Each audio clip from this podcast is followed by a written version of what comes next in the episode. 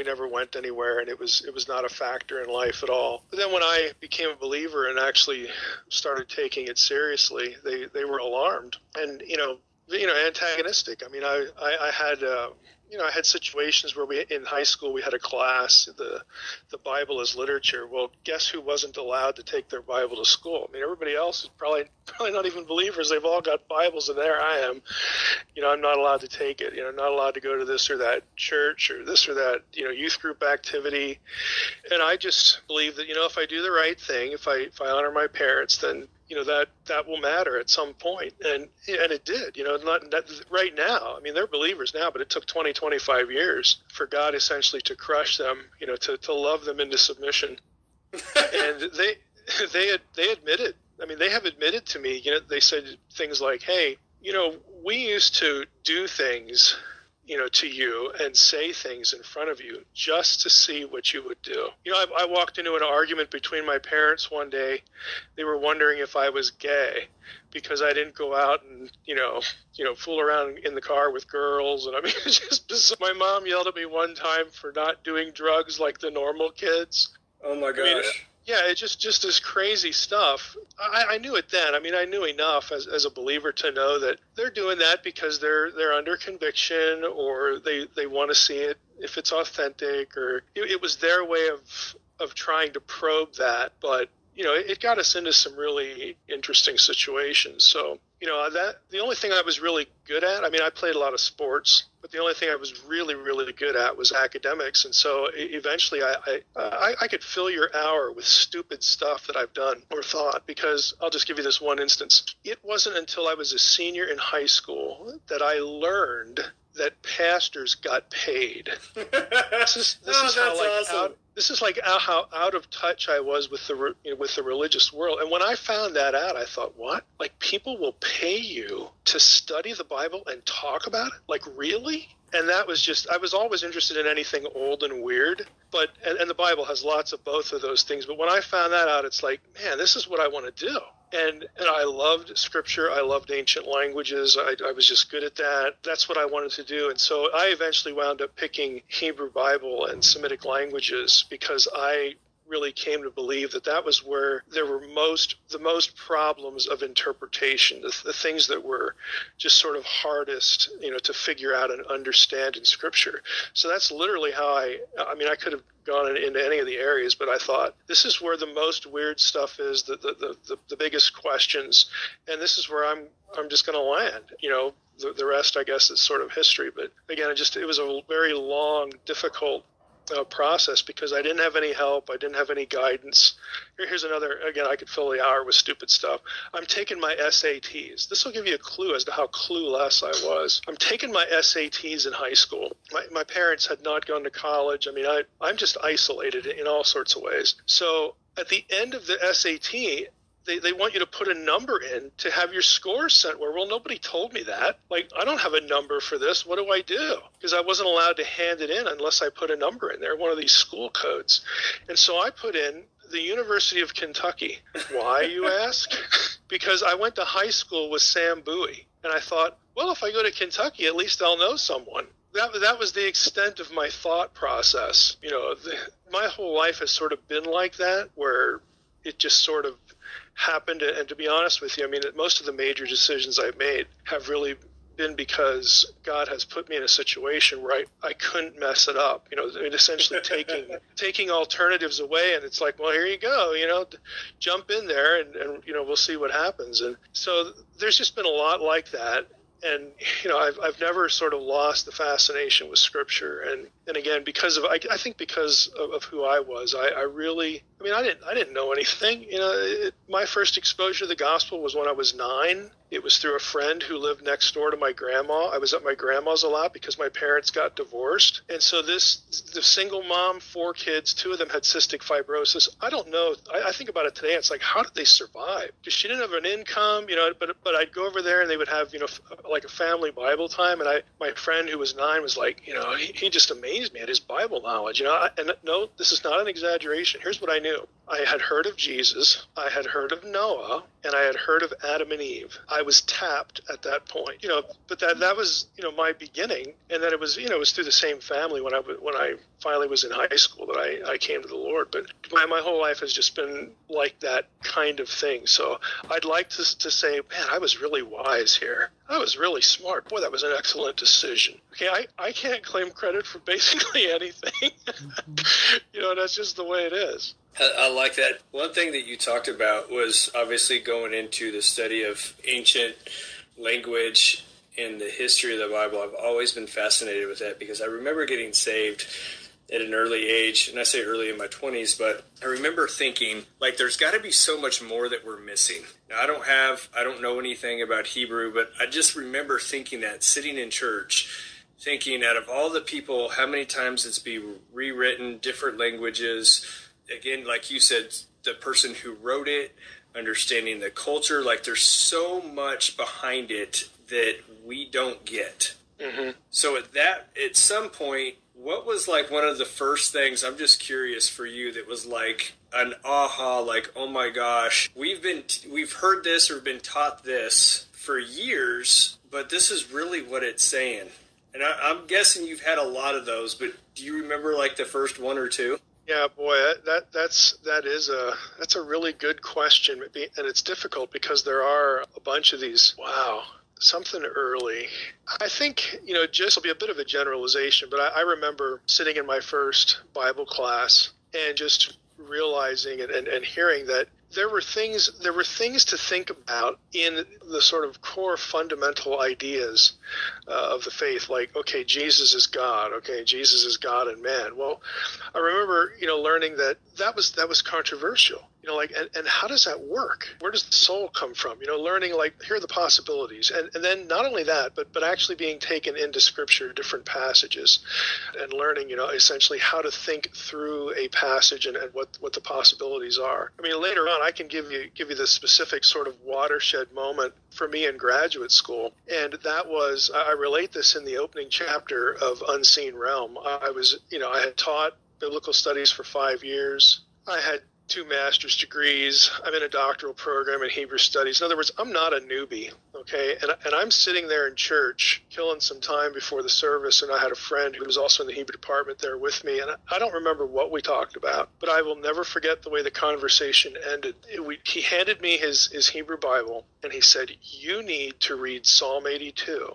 in Hebrew. And, and so I did, and it, it, it's not difficult. The first verse is the lightning bolt. It says, Elohim Nitzav Ba'adat El, God, Elohim, very familiar term for God, stands in the divine council. And then the next line is, Bekerev Elohim Yishpot, in the midst of the gods. Elohim there a second time, but it has to be plural because it's in the midst of. Can't be in the midst of one. In the midst of the gods, he passes judgment. And these plural Elohim, these gods, are called sons of the Most High in verse 6. And I'm looking at that and I thought, how have I never seen that before? That sounds like a pantheon. And it, it was like, I don't remember any of the sermon, you know, it was like I, I could not let go of that. It was so alarming and fortunately, providentially, I had a second thought as I, as I was looking at this. I thought, I bet Jesus knew this passage.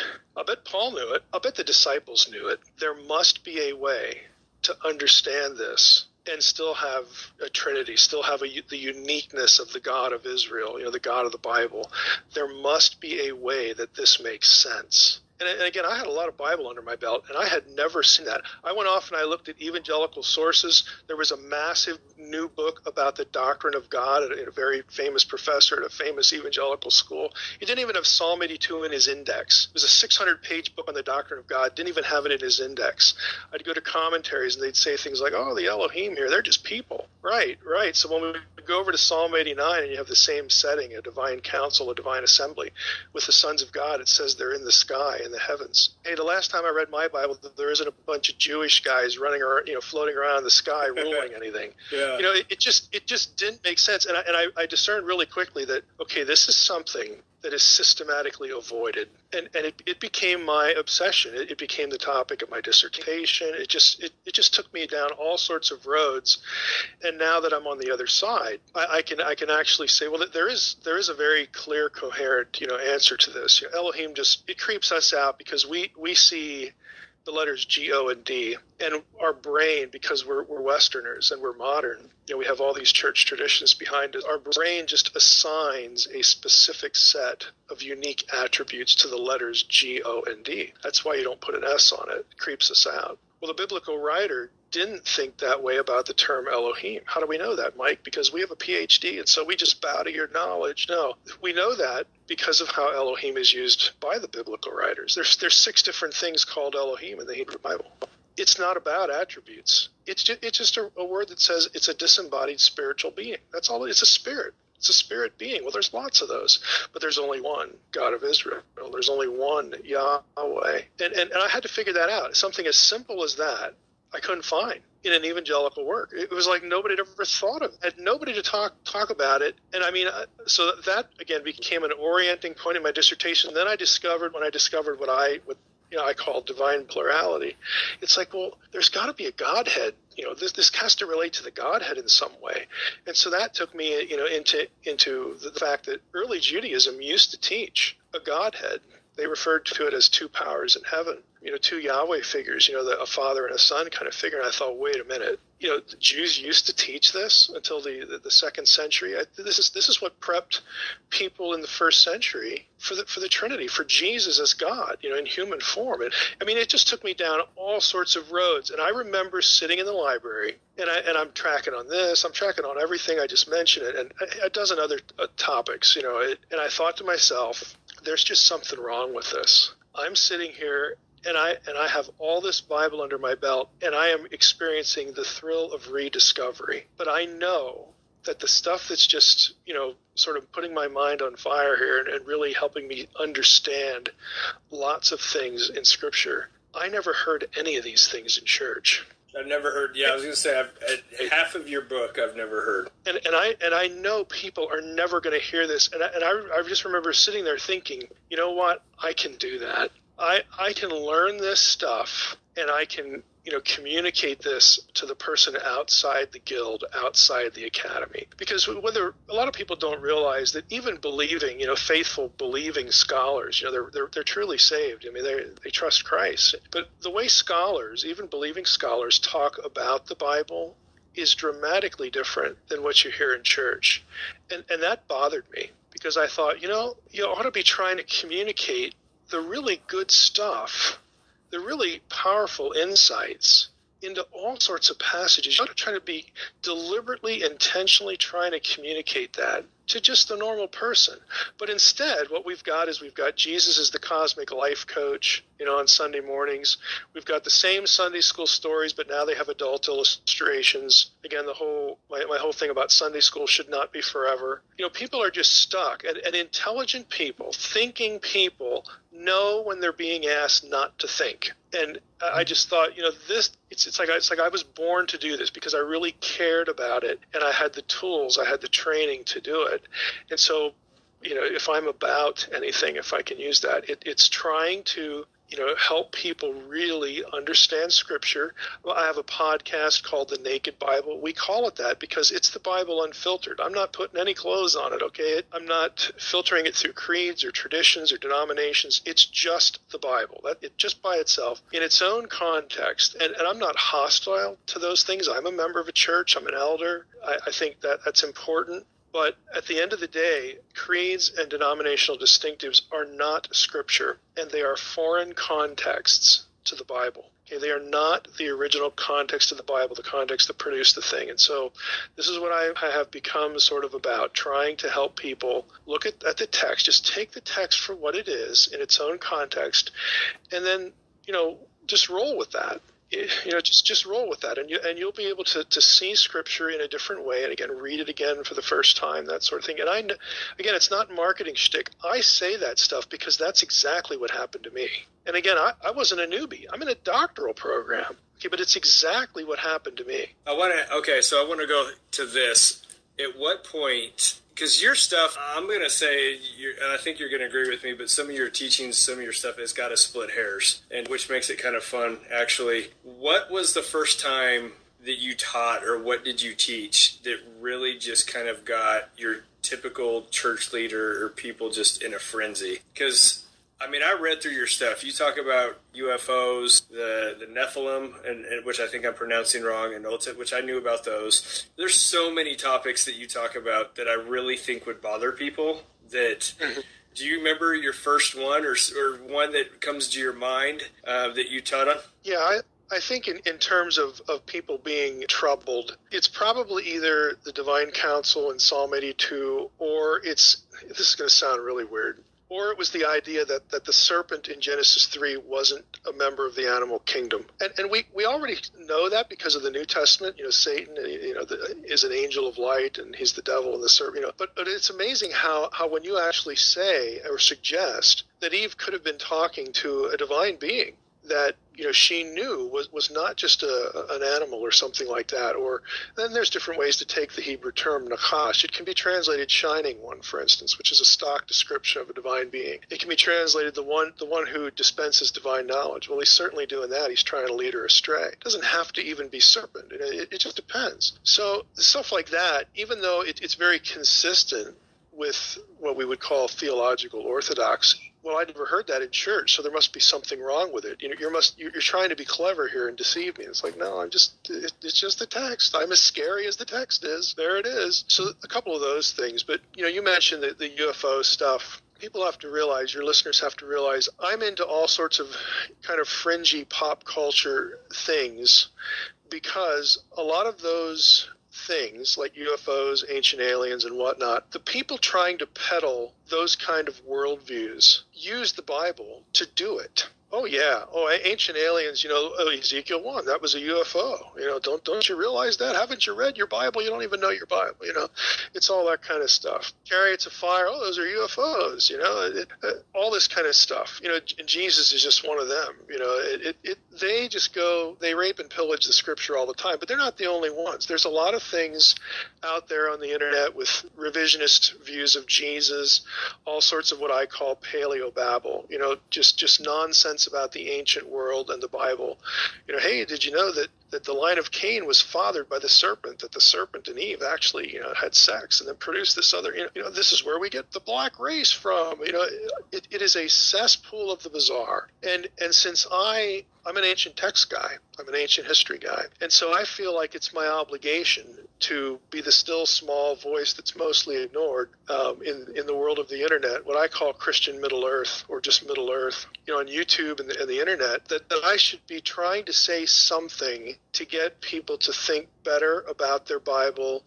Uh, a lot of these people you know, I'll be honest with you. Like, I'll go and speak at UFO conferences. Okay, I've been to about half a dozen of these things, and if I had a dollar, or maybe five, if I had five dollars for every time, either at one of those things or when I do a show like Coast to Coast AM, you know, uh, the late night show, one of these paranormal shows, for every person that said, you know, I used to be a Christian until, and then it's until I saw Ancient Aliens, until I read Erich von Däniken's Chariots of the Gods, until I read Zecharia Sitchin's The Twelfth Planet, until I didn't get this question answered in church, until when I, when I asked this question, the pastor thought that I, needed therapy, you know, and, and, and dismissed me.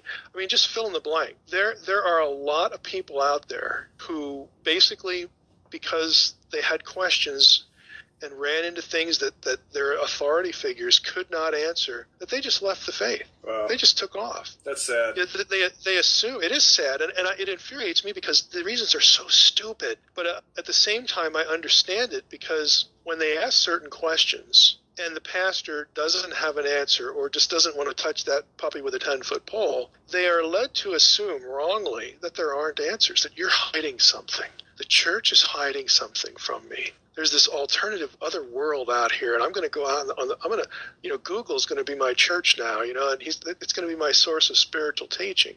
They just do this. And so I write fiction to try to piggyback theology on fiction. I write paranormal science fiction stuff. I'll speak at these conferences. I do, again, these new age shows.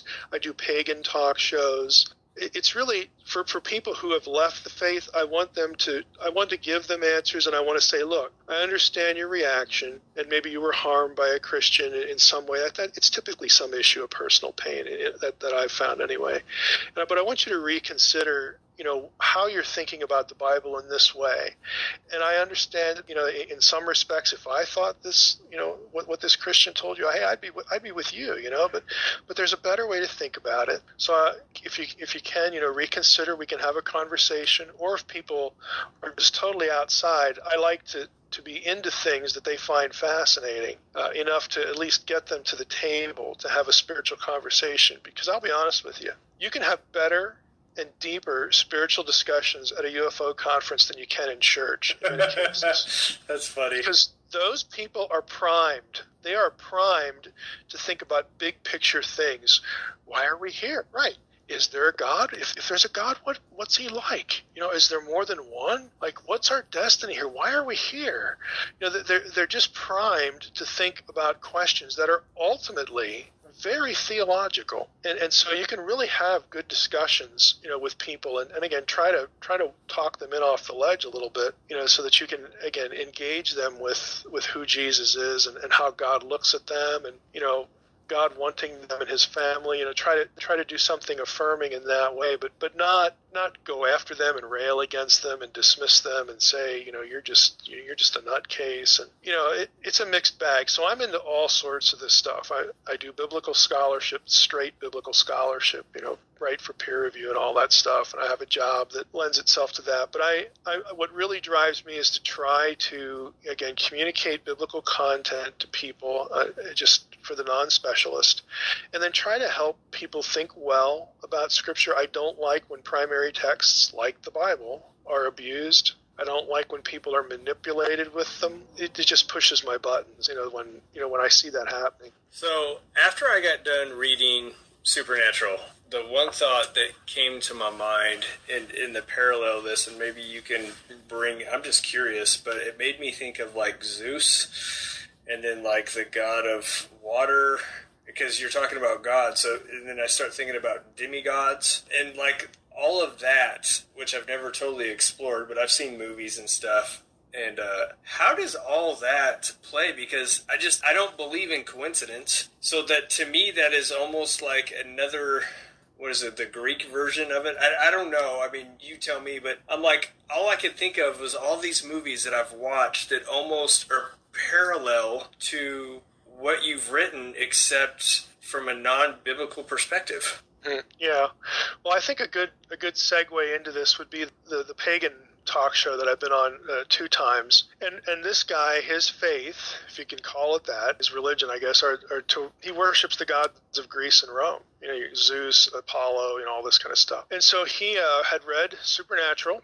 and he wanted to talk, and you know I've been on twice, and, and, he really enjoyed it, and I enjoyed it too. You know, because in his words, he he said, you know, it's really rare for me to find somebody that speaks my language. And the thing that he didn't realize going in, but when he, realized when he when he read the book, is that this whole what I call the Deuteronomy 32 worldview about the gods, you know, and, and, God forsaking the nations and putting them, assigning them to lesser gods. He goes, he goes that that's part of Greek and Roman thinking you know, the, and, and I said, well, sure, Acts 17, you know, Paul alludes to that, you know, when he's talking to the Athenians there. So we actually had common ground.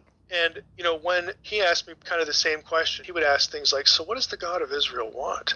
Oh, I'm glad you asked. You know, because we, you know we can talk about how the Bible really lays this out. And so for your listeners, I think you know to be aware that these other systems are actually, in terms of worldview, very consistent with biblical thinking. The difference, the main distinction, is who is most high and why. And what does that mean?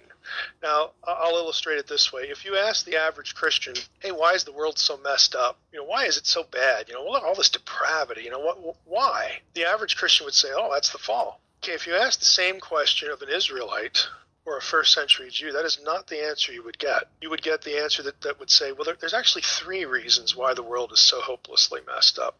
Now, the fall is the first one, because that's where we have rebellion, both divine and human, enter into God's you know good world that He's created, and so that that kickstarts the problem. The, the second problem is what happens in Genesis six one through four, and it's not so much that the weird Nephilim stuff because they you know they're they're taken care of in biblical days according you know to the Old Testament. What's worse about that is they are blamed with teaching humans all sorts of things that really uh, help humans destroy themselves and turn their hearts to idolatry. So that's number two. And number three is what happens at Babel. And we all know the story of the Tower of Babel. we, we heard that one in church. But what you don't hear is Deuteronomy 32, 8, 9. It says, When the Most High divided up the nations, he divided them up according to the number of the sons of God. Okay, but Israel is Yahweh's portion. Jacob is his allotted inheritance. And Deuteronomy 4 says it, Deuteronomy 17, Deuteronomy 29. You, you track this idea. What, what happens is God's there, we're after the flood okay, God has said, He repeated the Edenic mandate, be fruitful, multiply. Now go out there and kickstart Eden. We want to restore that. We, we all know that it, you know, it, it got ruined.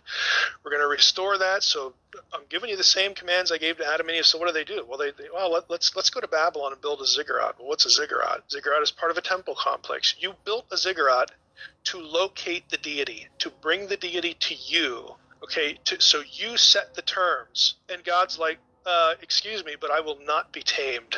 Okay, I am not at your beck and call. And God decides, okay, you don't want to listen to me again. I'm going to disinherit you. I'm going to divorce you. When the Most High divided up the nations, you know, He divided them up according to the number of the sons of God. I'm going to divorce myself from you, and I'm going to assign lesser divine beings, lesser Elohim, less you know, sons of God, to be your placeholders they're going to be your caretakers now. You don't want to want to be, you know, in line with me. I'm going to turn you over to them. Now that that situation turns out really badly. We know that from Psalm 82. These are the sons of the Most High, the sons of God, that are getting judged and excoriated by God Himself in Psalm 82. They become corrupt. They rule chaotically. They seduce the Israelites into worshiping them. This is the Old Testament explanation. So, real quick, Mike, are they angels? Are they spiritual beings like they're, they're spiritual beings okay. angel okay. is actually a job description okay uh, okay it doesn't really it's, it's a term that, that doesn't tell you what a thing is it tells you what a thing does it's a gotcha. messenger okay. okay so these are spiritual beings and and the rest of the old testament but we don't know where they came from, correct? They're they're all created beings. I mean, you have Psalm 148, you got Psalm 33, you got Nehemiah 9. I mean, God gets God created all things visible and invisible. Colossians 1:16. And and they are, were originally working for him, but when they get assigned to the nations, they go astray they become hostile, they become adversarial. They, they don't rule according to, to God's good justice. You know, his what the way He wants the nations run. He's they're human beings. They're still created in His image. God wants them taken care of. But but what He does when He, he divorces Himself from them, it's it's a judgment. It's a punishment. And then He turns around right after Babylon. What what does the biblical story say is the next event? God calls Abraham. He says, "Look, watch." I'm disinheriting, I'm divorcing myself from a, a, personal relationship with the rest of you, with all you nations. And you got lesser, lesser, you know, placeholders now. Watch what I do. I'm going to create a new people from nothing, and they're going to be my people. Now I'm going to make a covenant with this guy Abraham and it's through him he will produce a seed, a descendant. One of his descendants will be the seed through which all of the nations will be blessed. I'm going to bring you back into relationship with me through this guy, through this family, through this race, through this this people, and through one of his seed. Of course, we know that's Jesus. But this is the situation. You know, it, it goes to hell in a handbasket. I mean, it, you have you have actually three divine rebellions going on, and this is why the world is so messed up. Well, I go on the pagans, you know, talk show, and he knows all this. He's quoting me Plato. He's quoting me, you know, this or that, you know, Greek text about how the gods are, you know, assigned to different nations and nations to other gods. And I'm like, yeah, it's the same worldview. But you know what? Okay, the Most High is the God of Israel, and you ask me what He wants. He wants you back. This is why Paul in the New Testament links the resurrection half a dozen times with the conquest, the subduing, the defeat of the principalities and the powers and the rulers and authorities and the thrones and dominions. They become subservient to the resurrected Christ. Okay, he what Christ did delegitimizes their authority over the nations. This is why Paul goes he goes to all these pagan places and he says, "Look, yeah, I know, you know, you guys we have these gods because God disinherited back and back. We we get it, okay? But I want you to know that the time has come that in the eyes of the Most High, you're not only permitted to abandon these gods, but he demands it. He wants it. You know, th- this becomes the, you know, Paul is the apostle to the Gentiles. This is his message. And so the, it's a struggle now. These are real divine entities. They're real supernatural entities. You know, when, when we're at the Exodus, okay, When God says in Exodus 12, this night Passover, this night I will have victory over the gods of Egypt. He doesn't mean this night I will have victory over these beings that we all know really don't exist. Wink, wink. No. Where's where, it strips him of glory. Look, I got news for you. We think that, that the gods are just like cartoon characters, you know, or like Marvel's Avengers or something. They're, they're not real. Look, I'm better than Captain America because at least I'm real. Okay. Right. You know, no. When when Moses says, "Who is like you, Yahweh, among the gods?" He actually means what he says. When when when Scripture says that Yahweh is the God of gods, it's not kidding. Okay, you can't. You, otherwise, you're comparing the Lord to nothing. There is no glory in that. This is not the worldview. So they understood that. They understood that that there was God. Like, where did that break off in history? Because I have to to tell you, you know, I've I've even looked at that that way myself. Like, well, there is no other gods. There's just God. But that's not biblical. But that's how most people think. I would say there's lots of Elohim out there. Okay, Psalm 82, God is you know is judging the gods. Okay, there's lots of Elohim, lots of spirit beings out there, and Yahweh's one of them. But none of them are Him. Okay, there is none like Him. Yahweh is species unique. He is their creator. You know what makes what makes the God of Israel different is not the word Elohim. What makes the God of Israel different is the way He's described. He is the lone sovereign. He is the only creator. He is the only one who gets characterized by things like omniscience and omnipotence. No other Elohim, no other, you know, divine being in the Bible is ever spoken of in this way. Okay, Yahweh is, is alone. You know, he, he is he is what we have always thought he was. You know, traditional you know theology here. But you, you have to realize this is where Paul inherits the principalities and powers. Think about what the way Paul describes. Paul uses the word demon occasionally, okay, and, and you know two or three times, whatever it is. But look at his vocabulary. What does he call the powers of darkness? Principalities, powers, rulers, thrones, dominions, authorities. What do they all have in common? They are all words used in the Bible and outside the Bible for geographical dominion. Every one of them. Okay, so he Paul knows what he's dealing with. Mike, before we get off track, I want to ask you this though. So, when when God created us, He called us to have dominion. Yes. We were supposed to multiply. That dominion, those these places were supposed to be ours, but we lost them. Right. Not only that, but there's a why do why does the New Testament refer to believers as sons of God? Children of God.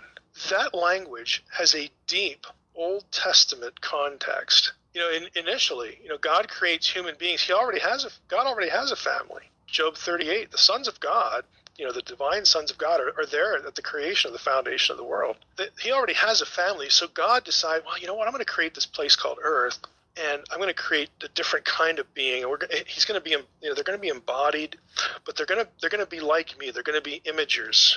Okay, they're going to be my representatives there, just like you guys are my representatives here in the spiritual world. They're going to be representatives there. And you know what? You know what? We're going to go down there and live with them. This is what Eden is. Eden is the place where heaven intersects with earth. It becomes the divine abode.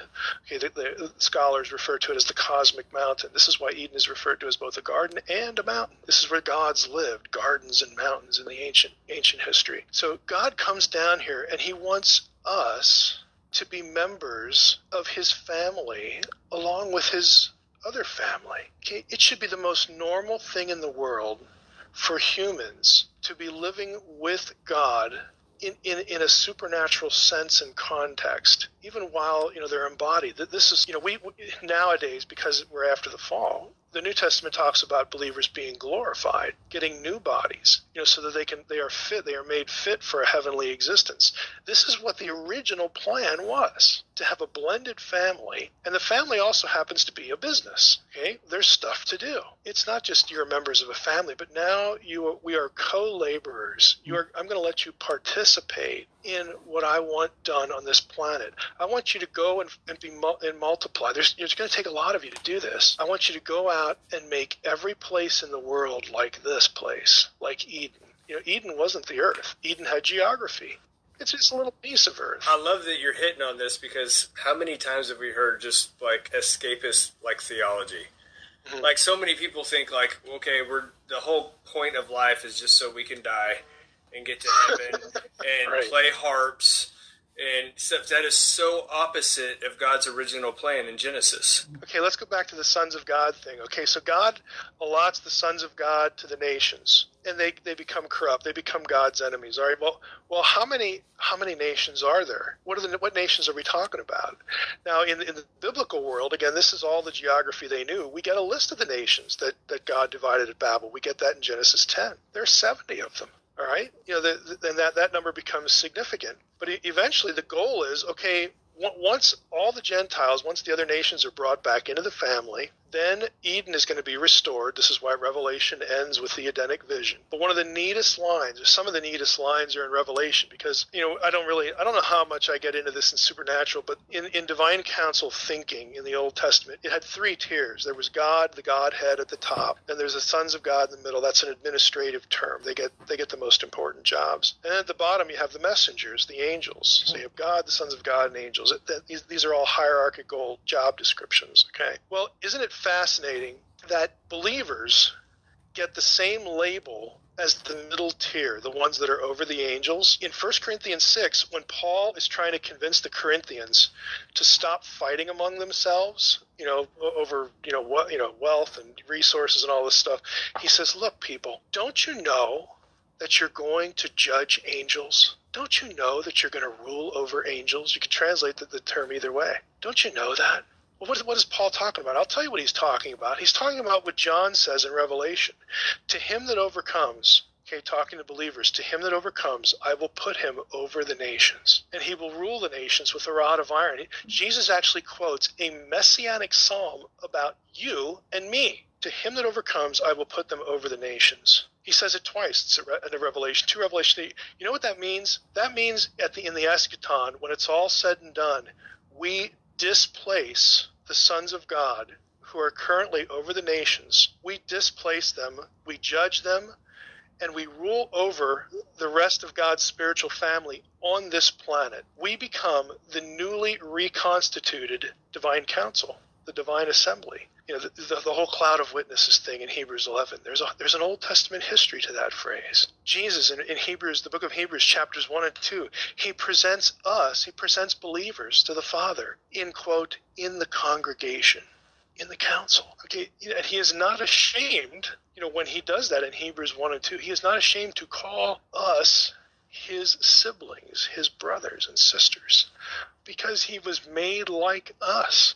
You, you, read Hebrews 1 and 2 with this worldview in mind. This is our destiny. What, what, what the Bible is really about, it's a cosmic, supernatural epic that really needs to, to be read supernaturally so that we understand who we are, what our status is. And again, we, we need to be redeemed to reclaim this status. We need to, you know, accept Christ. We need to understand our status, who we are, and then we need to understand our destiny. This everything is going to come full circle in, in the biblical story. And in the meantime, we have this struggle over us and struggle over earth, because the divine beings that are in rebellion, okay, they understand you know after the after the cross they understand what's going on now. And and how does this work? You know in real life how does this work? How do you move herds?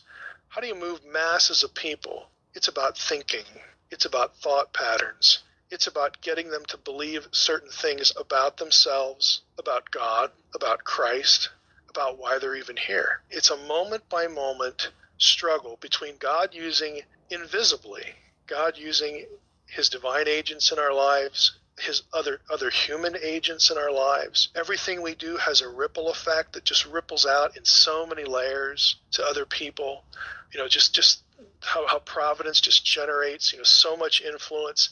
Every little thing that we do it actually matters. And this is what we're designed uh, to do. You know we're, we're supposed to represent god and interact with other imagers. And ideally that's supposed to lead us to the truth. It's supposed to lead us back home you know lead us to christ. But the other side is doing the same thing trying to subtly invisibly imperceptibly influence our thinking, influence what because because as we think, that is how we will behave.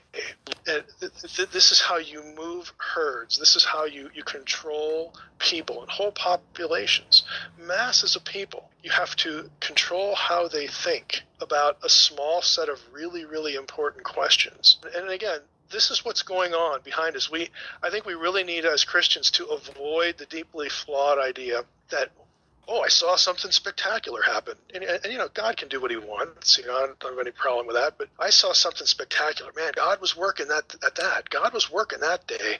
God was really present there. Hey, I got news for you. Most of the time, God's present, you're never going to see it. Okay, there's this thing called the unseen hand. There's this thing called providence. God isn't just engaged, He doesn't just sort of care when something big happens. Okay, God's interest is unrelenting it's moment by moment. But those who are hostile to him in the spirit world, their interest is the same. And we are just not cognizant of it. Why? Because we're modern, we're sophisticated, we're scientific.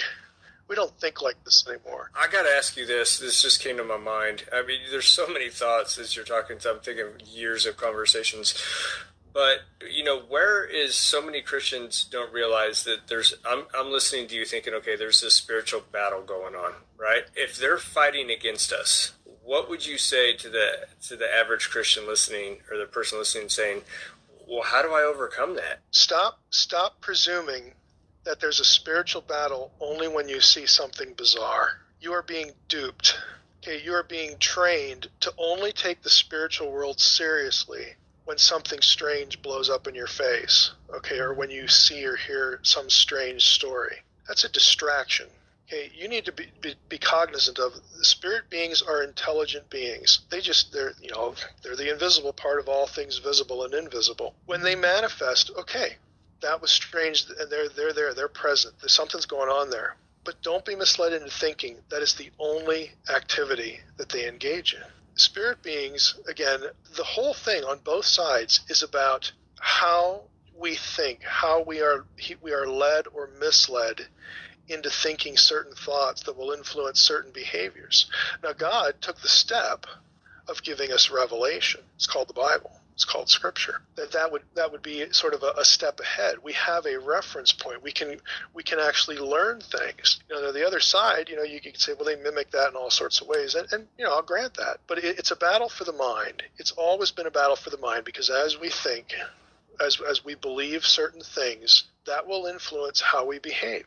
It'll influence real simple things like, do you really believe that this world is not your home? Do you really believe that? If you really believe that, that is going to influence how you process tragedy. It's going to influence how you process, you know, personal harm. It's going to influence how you process, you know, evil. Okay, if you really believe in your heart of hearts that this world is not my home, this is not the terminal point for me. That is going to influence the way you handle everything and your response in a spiritual sense to all sorts of things.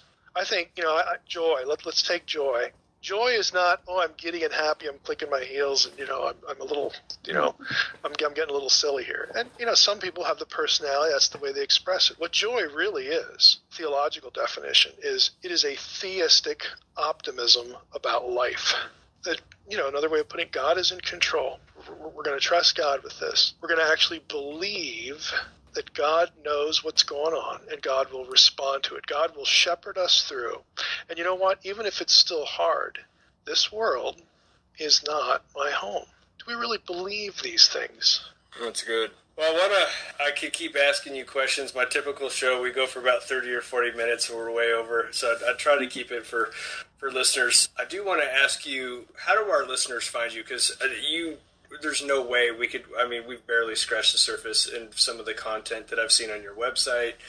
Read your book. How do our listeners find more of you, your podcast, all that stuff? Well, the the Nerve Center is dr as in doctor drmsh dot com. So doctor and then my initials drmsh dot com, and you can pretty much find everything I do on that, like the blog and the podcast. If you want to go directly to the podcast, you can find the Naked Bible Podcast on iTunes. And of course, you know, you could just go to nakedbiblepodcast.com. And again, hopefully your listeners will remember why we call it that. We're, we're just trying to give you scripture in its own context and, and hoping that it will, you know, you'll just experience the rediscovery of scripture. There's, there's just so much there that our modern blinders and, and you know prevent us from seeing it. And we get we get the Bible filtered through tradition. And again, tradition is not an awful thing.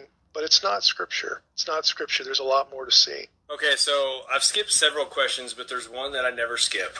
I've never skipped it so far. But the question is if you could go back to the younger you, what advice would you give yourself to propel you into your future? Now, you, nothing's going to change, but you're going to basically like uh, Marty McFly or uh, Tom Hanks going back into time to tell yourself something, what would you say? And nothing's going to change? No, you can't change. Like, you're still going to go through everything you're going to go through in life, but you're just going to.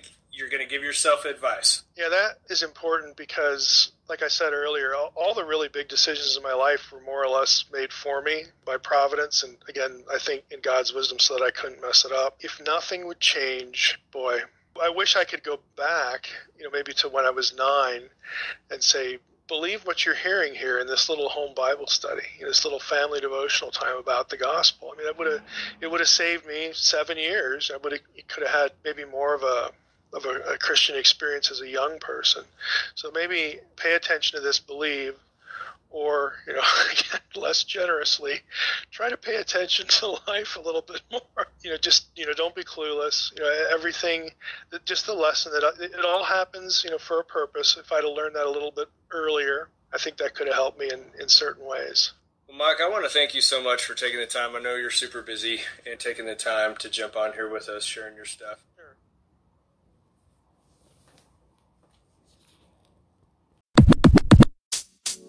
You're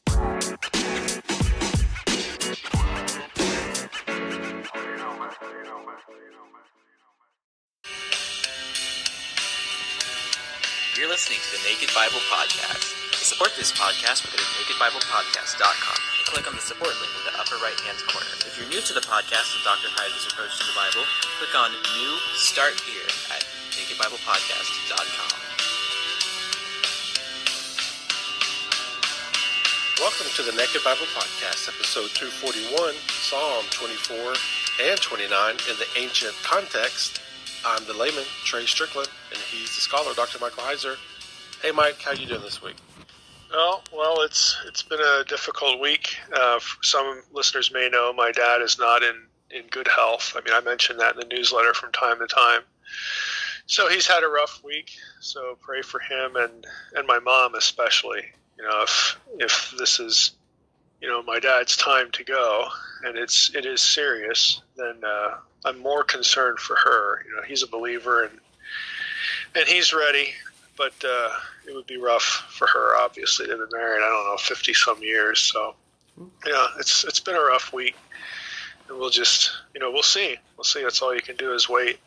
Absolutely. We all are in our prayers, and also uh, for those that are in Denver, we may or may not be able to uh, have that on Friday night. So stay tuned. We'll. Yeah, if I end up having to bail, you know, and go home, that'll be the reason. So, so yeah. just be on the lookout for that, and uh, keep Mike's family in your prayers. Uh, Mike, uh, we have a topic this week. Uh, I'm pretty excited uh, about. I'm sure you are getting back into the Old Testament. So, you mentioned that you wanted to do something for yourself. So, I, I assume this, is, this subject is close to something you're interested in. Yeah, it, it is. You know, I I get questions about you know the value of interpreting things in their ancient context. I got one this week.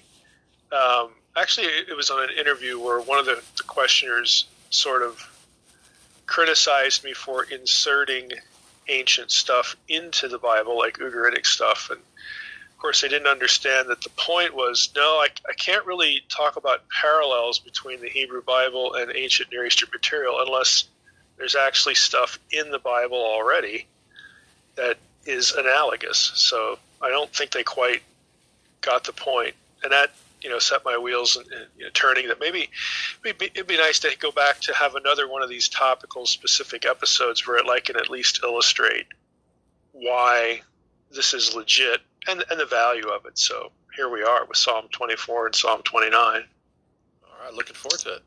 All right, well, let's just jump in here. We got you know a good good bit of ground to cover. I'm going to read Psalm 24. We'll just take them in in uh, numerical order, and I'm going to read the psalm, and then we'll just drill down into a few particulars. So, Psalm 24 begins, and again, this is ESV, a psalm of David. The earth is the Lord's and the fullness thereof, the world and those who dwell therein. for he has founded it upon the seas and established it upon the rivers. Who shall ascend the hill of the Lord, and who shall stand in his holy place? He who has clean hands and a pure heart, who does not lift up his soul to what is false, and does not swear deceitfully.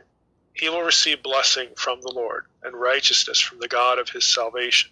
Such is the generation of those who seek him, who seek the face of the God of Jacob. Selah.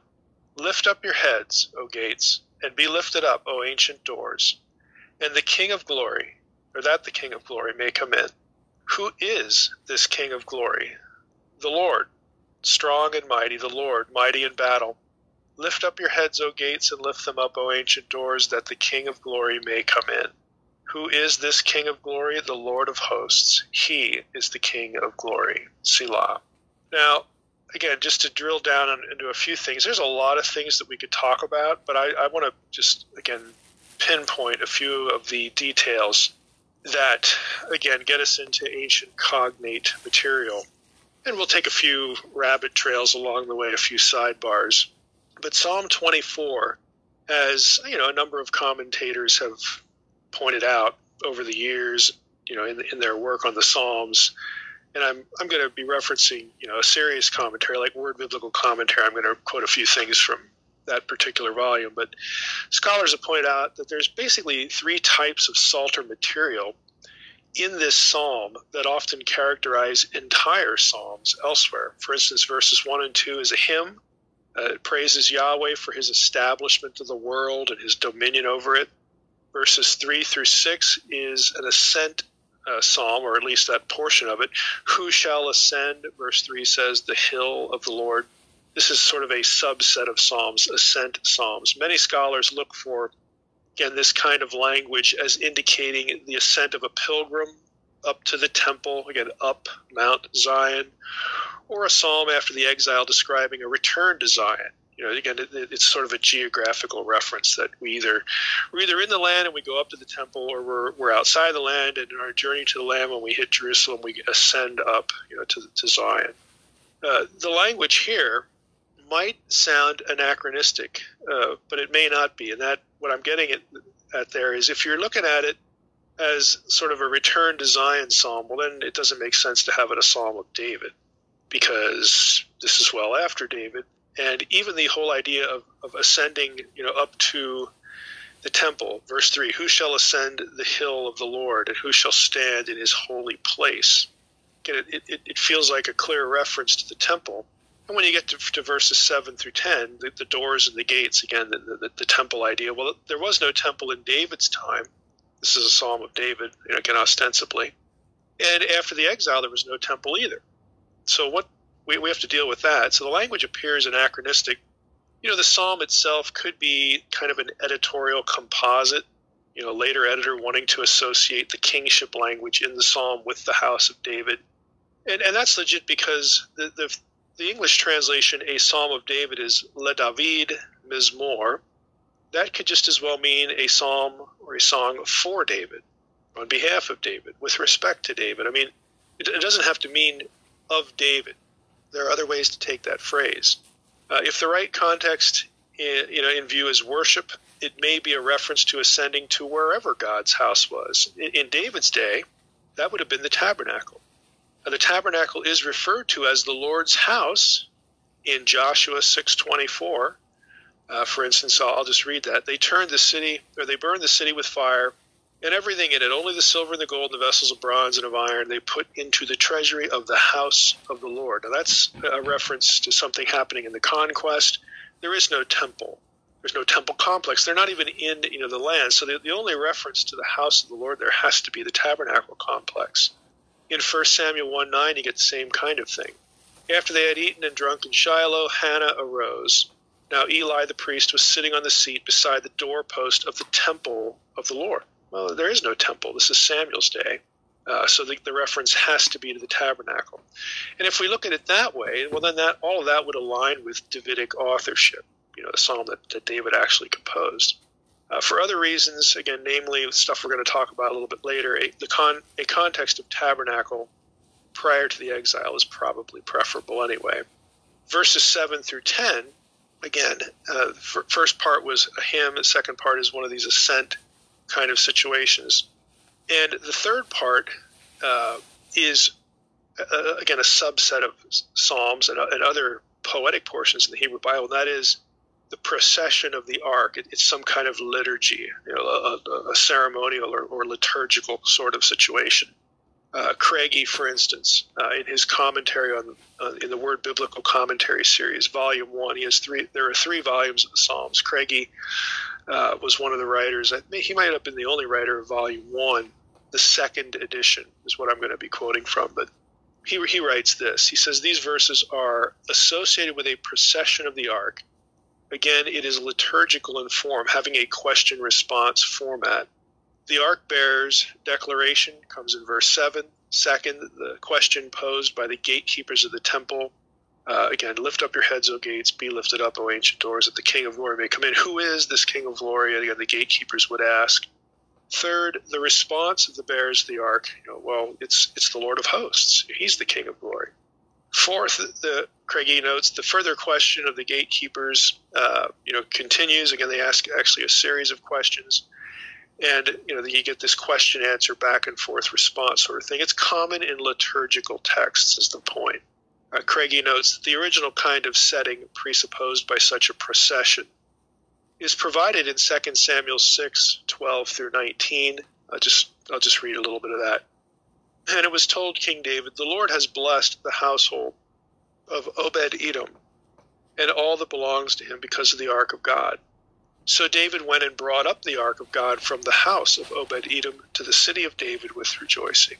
Again, then it just goes and describes a little bit of that procession. So you have a couple of these scenes in the Hebrew Bible about transporting the ark, moving the ark around.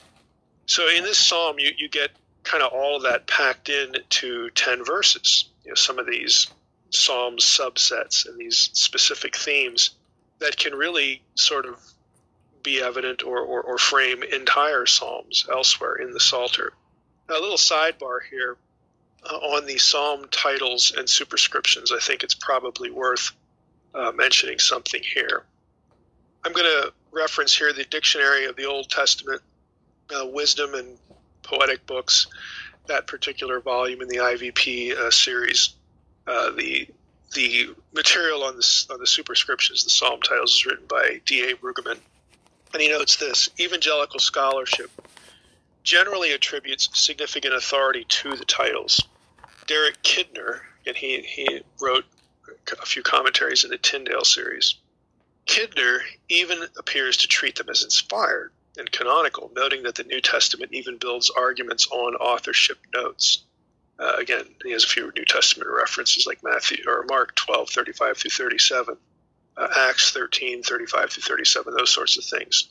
Well, again, these are a bit problematic, despite, again, the, the, the sort of positive orientation of, in general of evangelical scholarship because of some of the things we've already you know hinted at. Let, let me just again draw from um, you know some of what Brueggemann says in this dictionary entry about the problems. Number one, some doubt that composing psalms is what one might expect of David when he was hiding in caves and fighting the Philistines. So you have a reference in Psalm 57:1, uh, which again is supposed to be a psalm of David, and you know, at that time in David's life, he's like in battle. You know, he's he's doing military stuff. Uh, there are other psalms like that. So some people say, well, like, would he really like have time to do this? Well, the answer is, well, he, sure, he could have, because you have there are lots of examples from like World War One, World War Two, where people write poems, they write, you know, even portions of books while they're in prison or while they're in the trenches. You know that I mean, this this happens. So the, the circumstances don't specifically rule out uh, David being able to do this. Second, uh, Brueggemann comments some see historical tension with Old Testament and broader ancient Near Eastern history when you know with respect to the titles. Psalm 56 says that David composed it, quote, when the Philistines seized him in Gath, unquote.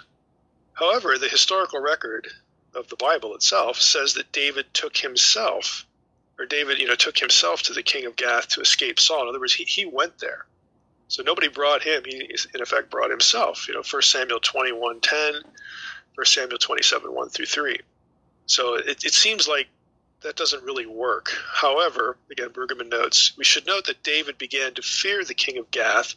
He feigned insanity and escaped to the cave of Adullam, 1 Samuel 21, 12 through 23, 1. So what, what he means by mentioning that is that, well, you know, maybe he was held there against his will. You know, when he when he was at Gath, sure he went there by himself, but maybe there was some problem there that we aren't specifically told about because David very obviously came up with a ruse to get out of Dodge. Uh, so maybe maybe it, it, does fit.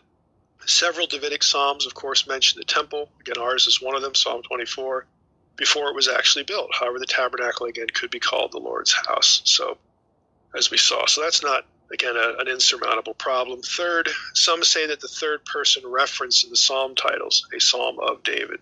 Okay, it's like somebody's talking about David seems incongruent with a first person reference in the psalm itself. So if David was writing it, would he really include the line a psalm of David? Well, you know, maybe, maybe not. It just seems like somebody else is, is writing it to David or for David. Again, that Le David Mizmor could be translated that way. So, you know, how much should we read into these titles? Uh, and Brueggemann notes that for that reason and others, this this doesn't necessarily undermine Davidic authorship of these titles, since you know, we could take it in other ways. And sometimes writers do refer to themselves in the third person on occasion. So, you know, what, what do we make of that? Again, it, probably that, you know, if you want to assign a lot of importance to the psalm titles, there's probably a way to get there, you know, and, and have them make sense. But on the other hand, you know, there there are indications that they might be secondary they might have been added by by somebody else at a different time period or something.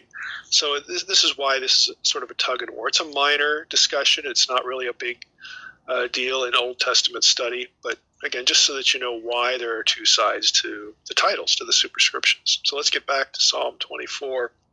Again, it begins, you know, with this, you know, declaration of Yahweh's creation and supremacy, and then it goes into this ascent language. Now, essentially, the psalm is about an ascent to worship Yahweh, the creator and Lord of all creation, in his house, whether that's the tabernacle or temple, wherein is the ark. That's the place or the symbol of Yahweh's presence. The psalm presents Yahweh as king. Basis for his kingship is his creative power and subjugation of the chaos waters. We see the conditions necessary for worshiping the king in what follows you know, clean hands, pure heart, which refers to disposition, not perfect behavior, which of course is impossible. Someone whose heart inclines away from evil is the point, and toward Yahweh, not towards some other God. Clean hands, pure heart. If you if you hear a preacher basically preaching that this this means you you know God requires sinless perfection in your behavior, well you you know feel free to ignore that person because God's not going to require an impossibility. What he's talking about is disposition.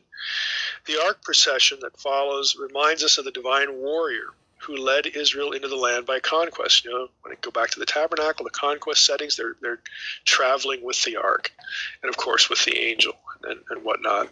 So that's what it reminds me. It reminds us of this divine warrior thing leading Israel into the land, and you know, therefore, it speaks of Israel as Yahweh's portion in the Deuteronomy 32 worldview among all humanity.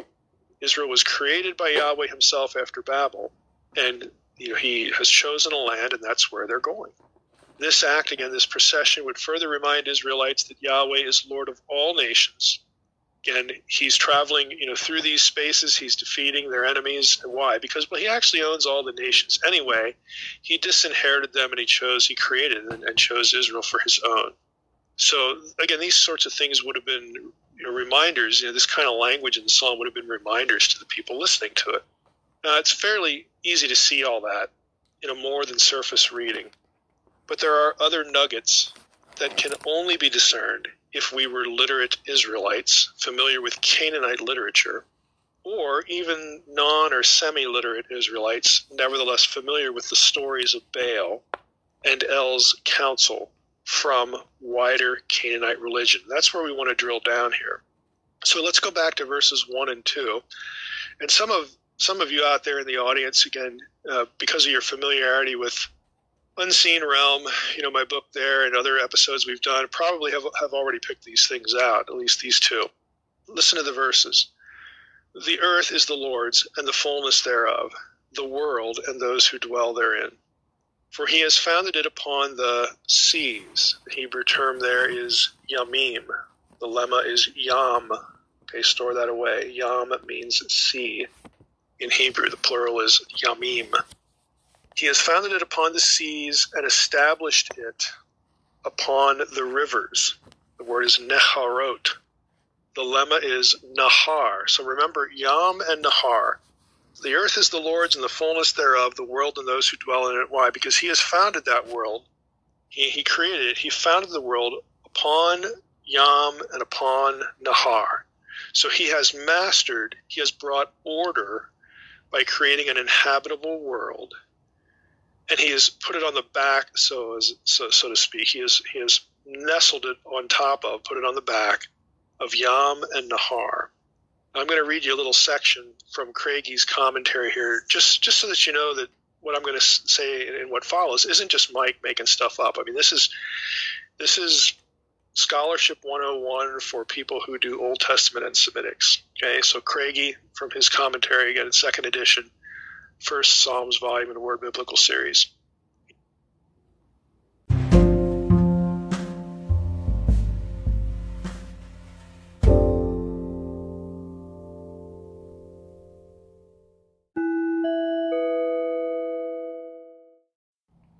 Writes, The hymn begins with an affirmation of the Lord's dominion over the created world and its inhabitants. That dominion is based upon the fact that God himself fixed and established the world. At first sight, it appears as if the language of verse 2 reflects primitive cosmology. The world, like a floating saucer, is anchored upon the seas. Yet the language is more profound and contains within it a transformation of Canaanite Ugaritic cosmology, or cosmogony, excuse me. Yam, literally sea, who is also called Nahar, literally river, represented a threat to order in Canaanite mythology. The conquest of Yam by Baal represented the subjugation of chaotic forces and the establishment of Baal's kingship. The Hebrew poet, using the terms Yam and Nahar in a demythologized and depersonified sense, depicts forcefully the Lord's creation of an ordered world upon seas and rivers, symbolizing the subdued forces of chaos. The symbolism of the language is significant. Just as in the underlying Ugaritic myth, the conquest of Yam culminated in kingship. So too the Lord's creative work, as described here, is linked with his kingship in verses 7 through 10, who is this king of glory. Now, this is a good example of a polemic response to Baal theology. Okay? This is me now. We we we just ended uh, Craigie's quote. And this is a good example of this kind of thing that we talk about on the podcast a lot. You know, the ancient Near Eastern polemic. Uh, in this case of Baal theology, it's not Baal who brought order out of chaos. It isn't Baal who keeps the waters of chaos at bay. Baal is not Lord. Yahweh is. Baal was called King of the Gods at Ugarit, and he's the, the co ruler with El. But Yahweh is king, not Baal. Now, another a, a little sidebar here again. There is a propensity, even among evangelical Old Testament scholars, to think only in terms of Mesopotamia and not Canaanite literature when it comes to creation language in these sorts of psalms, these sorts of instances. Now, I'm bringing this up because occasionally I'll get a note, you know, about uh, maybe something John Walton says or somebody else. It sounds a little different than what I'm saying. And one of the reasons is is that Walton, for some reason, is you know he, he's sort of fixed on Mesopotamian material. That that's kind of his default what he looks for. I'm, I'm not sure why, but maybe maybe he just likes that more. But I'm going to read you something from uh, Longman's book, Tremper Longman, uh, in his book Psalms: An Introduction and Commentary, also InterVarsity Press. And he, he's quoting Walton, referring to Walton here in this psalm, Psalm 24. This is just to illustrate Contrary to ancient Mesopotamian creation accounts, and he quotes Walton, he, he is, a, a, a reference there. Contrary to ancient Mesopotamian creation accounts, though, there is not a hint of conflict between the Lord and the sea in the description of creation. And then he adds, but see Psalm 74. So, you know, good for Tremper there. Uh, so what? You know, we, we don't we don't need to have Mesopotamian material like the Tiamat battle from Enuma Elish, uh, whether that is, is the point of Genesis one one through three or not. We don't we don't really need it. You, that could actually be Ugaritic as well, because of Tehom and then the, the etymology of that. It doesn't matter. We do indeed have conflict, chaos, Kampf. Okay, is the German term in these passages, but it doesn't come from Mesopotamia. It comes from Canaanite literature, it comes from Ugaritic literature. And in this commentary, there's no word about Canaanite material. Now, I point this out again because sometimes evangelicals don't see ancient Near Eastern connections clearly, or they don't draw attention to them because they're fixated on Mesopotamia. Well, our, our eyes sometimes need to move away from Mesopotamia. Again, this this is the kind of, of, thing that creates a bit of a disconnect between the way Walton talks about the divine council and divine beings and the way I do. He's always looking for parallels in Mesopotamia, and if he doesn't find them, he says, "Oh, we can't say this about that, this or that about the divine council." And my objection is, why why why should we care if that we have Mesopotamian parallels? The better parallels are Ugaritic, and they're clear, and there's a bunch of them. So again, I just want to point this out because it, it's not, you know, I don't, I don't, really know why. I mean, John is certainly aware of this material, uh, but he has this propensity to filter the Old Testament material through Mesopotamia. and I, I, think in some cases that makes a lot of sense to do. In other cases, it really doesn't make any sense to do, and you're going to miss some things. And you're going to, you're going to your attention is going to be deflected away from certain things that are important. So again, I, I, just I just thought I'd point that out because I do get you know, some questions on that. So back to the psalm again. Let's go to verses 7 through 10. And We talked in verses 1 and 2 about you have two clear references to Baal's conflict with Yam and Nahar. And, and in, in the Ugaritic Canaanite religion, Baal has this battle with Yam, again, who is also called Nahar, you know, with sea and rivers, okay? He has this battle and he, he defeats Yam, and the result of that is Baal becomes king in the, in the Canaanite, the Ugaritic story. First two verses are a clear allusion to this. And again, Baal isn't the king. Baal isn't the one who subdues chaos. Baal doesn't do any of this stuff. It's Yahweh. And it sets up what follows. So you have this king deity, you've got this creator deity. How should we approach him? Well, verses 3 through 6 with clean hands and a pure heart.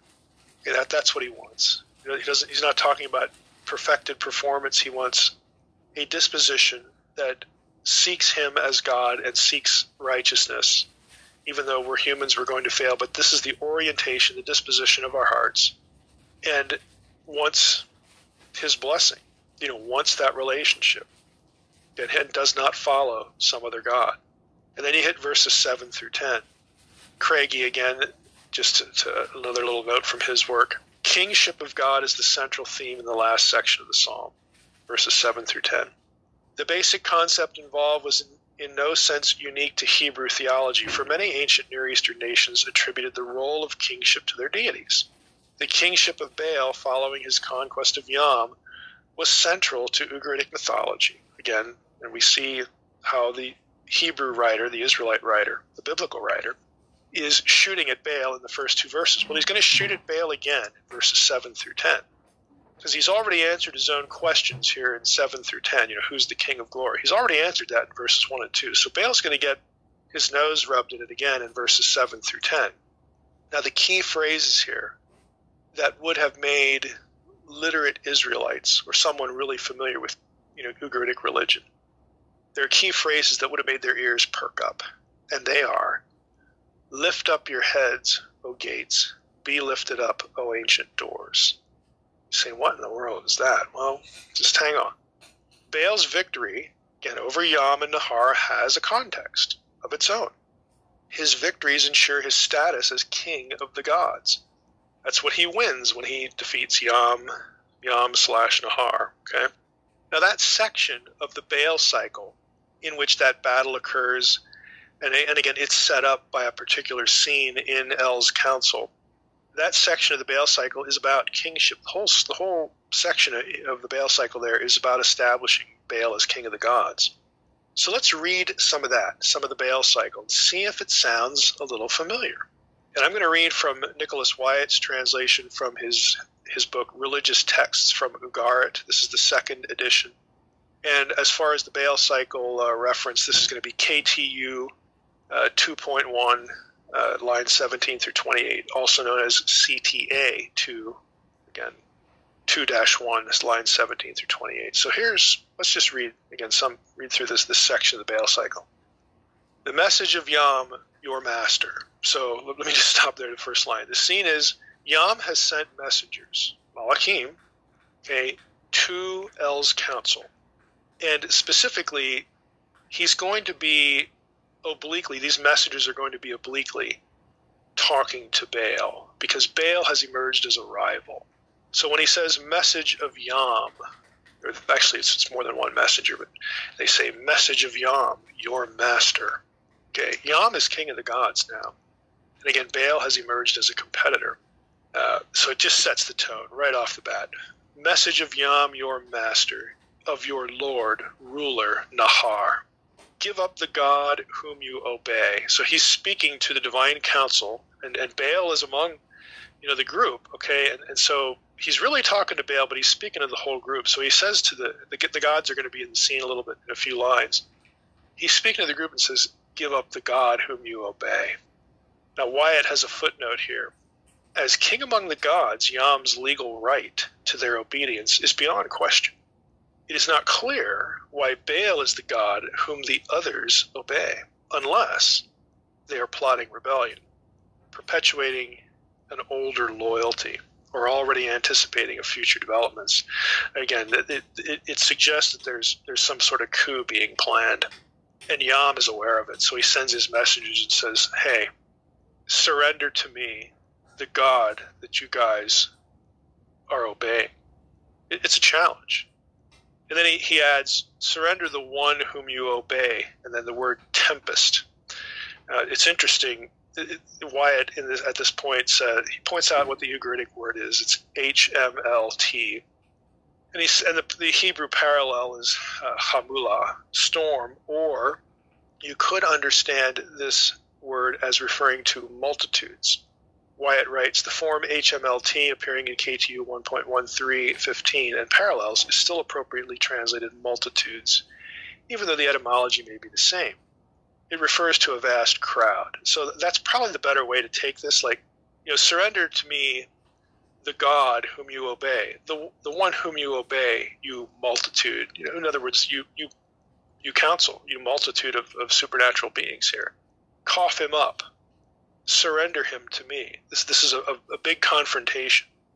And then it, the, the Baal cycle keeps going. Give up Baal and his retinue, the son of Dagon, whose gold I shall seize. The divine assistants depart. They do not delay. Then they set their faces towards the divine mountain, towards the convocation of the council.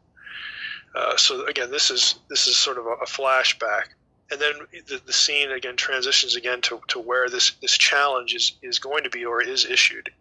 Now the gods were sitting down to eat, the sons of the holy ones to die, dine. Baal stood by El. Lo, the gods saw them. They saw the messengers of Yam, the embassy of ruler Nahar.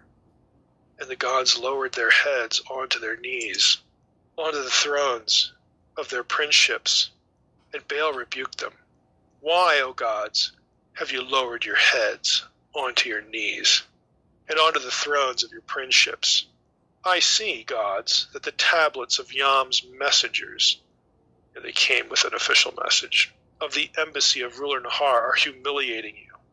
Lift up, O gods, your heads from on your knees, from the thrones of your princeships, and I shall answer the messengers of Yam, the embassy of ruler Nahar. So Baal accepts the challenge and he tells the, the, the, gods of the council who are like cowering like oh we're in trouble now because yam knows what's going on. Lift up your heads from uh, you know from your knees. Uh, as the cycle continues again the section continues yam messengers demand baal again be turned over to him. And el says okay which really ticks baal off. And he responds by attacking the messengers. And then you have a, a section that's missing about 120 lines and when when when the text returns to what we actually have, Baal is actually fighting Yam himself, and he kills him. Okay, and he becomes king of the gods. So if you think about it, when Baal shows up, the gods lower their heads onto their knees. They cringe at Baal's rebuke. They're afraid. They basically put their heads between their knees. Okay, they put their heads onto the thrones of their princeships. They're they're putting their heads between their knees. I mean, they're, they're getting as as tight and low as they possibly can. They're apparently afraid that they are undone. Yam is angry. They have been under Baal's lordship, not Yam's, and now they're in trouble. Now, all that, of course, assumes Yam is the greater deity. They think Baal's going to get his clock cleaned, and they're going to be in trouble. Baal tells them to knock it off or buck up. He commands that they lift up their heads and stop being fearful. He is large and in charge, again, like, like we would say, some of us would say anyway. So, what's the point? Well, the language of the Baal cycle, where Baal becomes king of the gods, is repurposed by the psalmist in Psalm 24, verses 7 through 10, to declare the kingship of Yahweh. It has some subtle changes and applications. So let's read verses 7 through 10 again and be thinking about that scene in the Baal cycle. Lift up your heads, O gates, and be lifted up, O ancient doors, that the King of glory may come in. Who is this King of glory? It's Yahweh, strong and mighty, Yahweh, mighty in battle. Lift up your heads, O gates, and lift them up, O ancient doors, that the King of glory may come in. Who is this King of glory? Yahweh of hosts, the Lord of hosts. He is the King of glory. Now, a couple items of, of interest. You know, rhetorically, who's the King of glory? Well, it ain't Baal. it's not Baal it's Yahweh. Again, if you, if you know the Baal story and you read this psalm or you hear it, you, you, your ear is going to catch you know, similarities in phrases. The difference, of course, is this lift up your heads, O gates, O everlasting doors, instead of lift up your heads, O gods. Why the change from gods to gates or doors? What does it signify? Well, it signifies a couple things. Again, I'll just for the sake of time, I'm going to limit the discussion here. It signifies there is no need to single out the members of Yahweh's council because they fear no other God. The context is different here. Okay, you don't have gods in Yahweh's council plotting to you know to, to side with some other deity. Right? So so that that is not in the picture. They don't fear any other any of their own membership. They are they fear the Lord. They fear Yahweh. Okay, they fear no other God as being more powerful than Yahweh. So the, the threat element is not there. And second, recall that the context of verses 7 through 10 biblically is the procession of the Ark of the Covenant, the throne or footstool, depending on what passage you're in, of Yahweh. Again, all that also, throne or footstool, depends on whether we're talking about tabernacle or temple. The gates and doors speak of the tabernacle or temple entrances. In biblical descriptions, there's no other deity in this localized earthly sacred space. You bring the ark in, there's no other deities in there. The ark is the throne or the footstool of one, one deity. That's Yahweh. Other gods, even other council members, are not in view there. There's no need to bring them into the scene because Yahweh is the only one who sits enthroned on Zion. And so there's a there's a there's a, a, theological and logical reason why the language has changed a bit, but it clearly draws on the Baal cycle. Verses one and two clearly drew on the Baal cycle. Again, the the the, the combat element there, the challenge that, that's issued by Yam, also known as Nahar, to Baal. You know, where Baal becomes king of the gods when he defeats Yam. And in verses one and two, it's Yahweh who, who is over Yam. Yahweh's the one who is, is Lord over Yah you know, and, and Nahar. It's not Baal. Then you get to verses 7 to 10 where it's talking about kingship, and you have this lift up your heads language. Again, it, it's that part is word for word, you know, from the Baal cycle. So again, literate Israelites would have picked up on this, and this is the way they, they are able to be taught or learn or even picture in their minds correct theology. That's the point. That's why the writers do this they are picking a fight. They are blackening the eye. They are rubbing the nose of Baal, you know, in something. It's, it's in this material. This is this is a, a side swipe. you know, a theological sideswipe. But it's easy for us to just read right over that stuff and think, well, that's kind of goofy talk, or oh, that reminds me of Handel's Messiah. Well, good, but you know, there's still something else going on here. Now let's again quickly go to Psalm 29. Again, we're just illustrating these points. And by the way, I didn't insert anything into Psalm 24. The language is already there, and it, and it is parallel to language somewhere else in some other literature. I'm not saying, oh, there's holes in this psalm. Boy, it would be nice if there was a few lines from the Baal cycle in here. Let's put those in. Okay, we're not doing that. And, and again, most of my audience is obviously going to know that. But again, just for the sake of making the comment, there it is. Let's read Psalm 29. Ascribe to the Lord, again, it's the divine name, and this is also as a psalm of David. Ascribe to the Lord, ascribe to Yahweh, O heavenly beings, B'nai Elim. Ascribe to the Lord glory and strength. Ascribe to the Lord the glory due his name. Worship the Lord in the splendor of holiness. The voice of the Lord is over the waters. The God of glory thunders. The Lord over many waters. The voice of the Lord is powerful. The voice of the Lord is full of majesty. The voice of the Lord breaks the cedars. The Lord breaks the cedars of Lebanon. He makes Lebanon to skip like a calf, and Sirion like a young wild ox. The voice of the Lord flashes forth flames of fire. The voice of the Lord shakes the wilderness. The Lord shakes the wilderness of Kadesh. The voice of the Lord makes the deer give birth and strips the forest bare, and in his temple all cry, Glory. The Lord sits enthroned over the flood. The Lord sits enthroned as king forever. May the Lord give strength to his people. May the Lord bless his people with peace. That's Psalm 29. Now, by way of setup, I'm going to use Craigie again because he has some nice opening comments here and gets us into some things we, we at least ought to mention. Psalm 29 is a hymn. The whole thing is a hymn. It contains three basic parts. One, the call to praise, verses 1 and 2, which is addressed to the sons of God. Two, the praise of the Lord's voice, verses 3 to 9, voice of the Lord mentioned many times there. Three, a concluding section describing the praise of the Lord in the temple, verses 10 and 11. Again, very easy to plot that out. What has drawn attention, of course, is Canaanite Ugaritic elements. And Craigie comments the Canaanite Ugaritic aspects of the, of the psalm form the basis of a hypothesis presented by Ginsberg in 1935, in which he proposed that Psalm 29 may originally, that's a key word, may originally have been a Phoenician hymn. Now, you know, Ginsberg's theory, I just want to say something about it because this is the kind of thing that you know, is going to make internet theology headlines. You know, oh, Psalm 29 really from Phoenician. Yeah, nice. Thanks for the clickbait.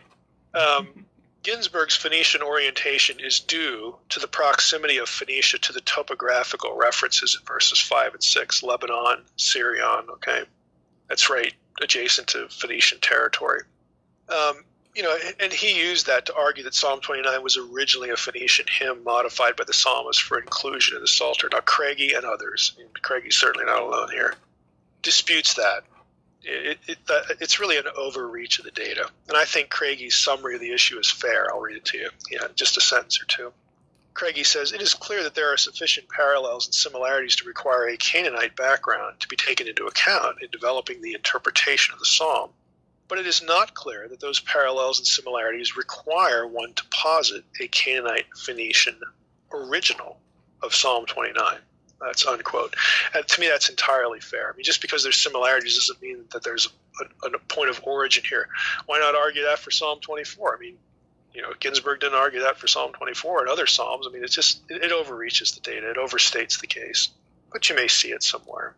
So, on to a few observations. Again, in verses 1 and 2, as Craigie pointed out, you have a call to worship. The sons of God are, are, the, are the ones that are being spoken to. The B'nai Elim, they are called to worship Yahweh. In effect, think about this. In effect, in verses 1 and 2, the congregation of Israelites who would be singing this psalm and worship okay, are calling upon the members of the divine council to join them in the praise of Yahweh.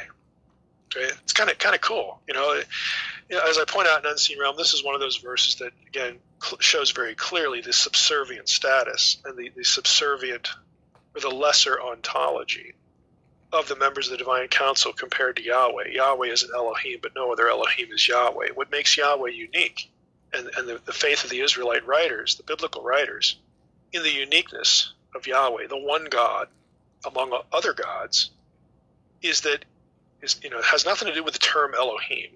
What it what what distinguishes him is the way that one Elohim is talked about and described elsewhere that no other other Elohim are.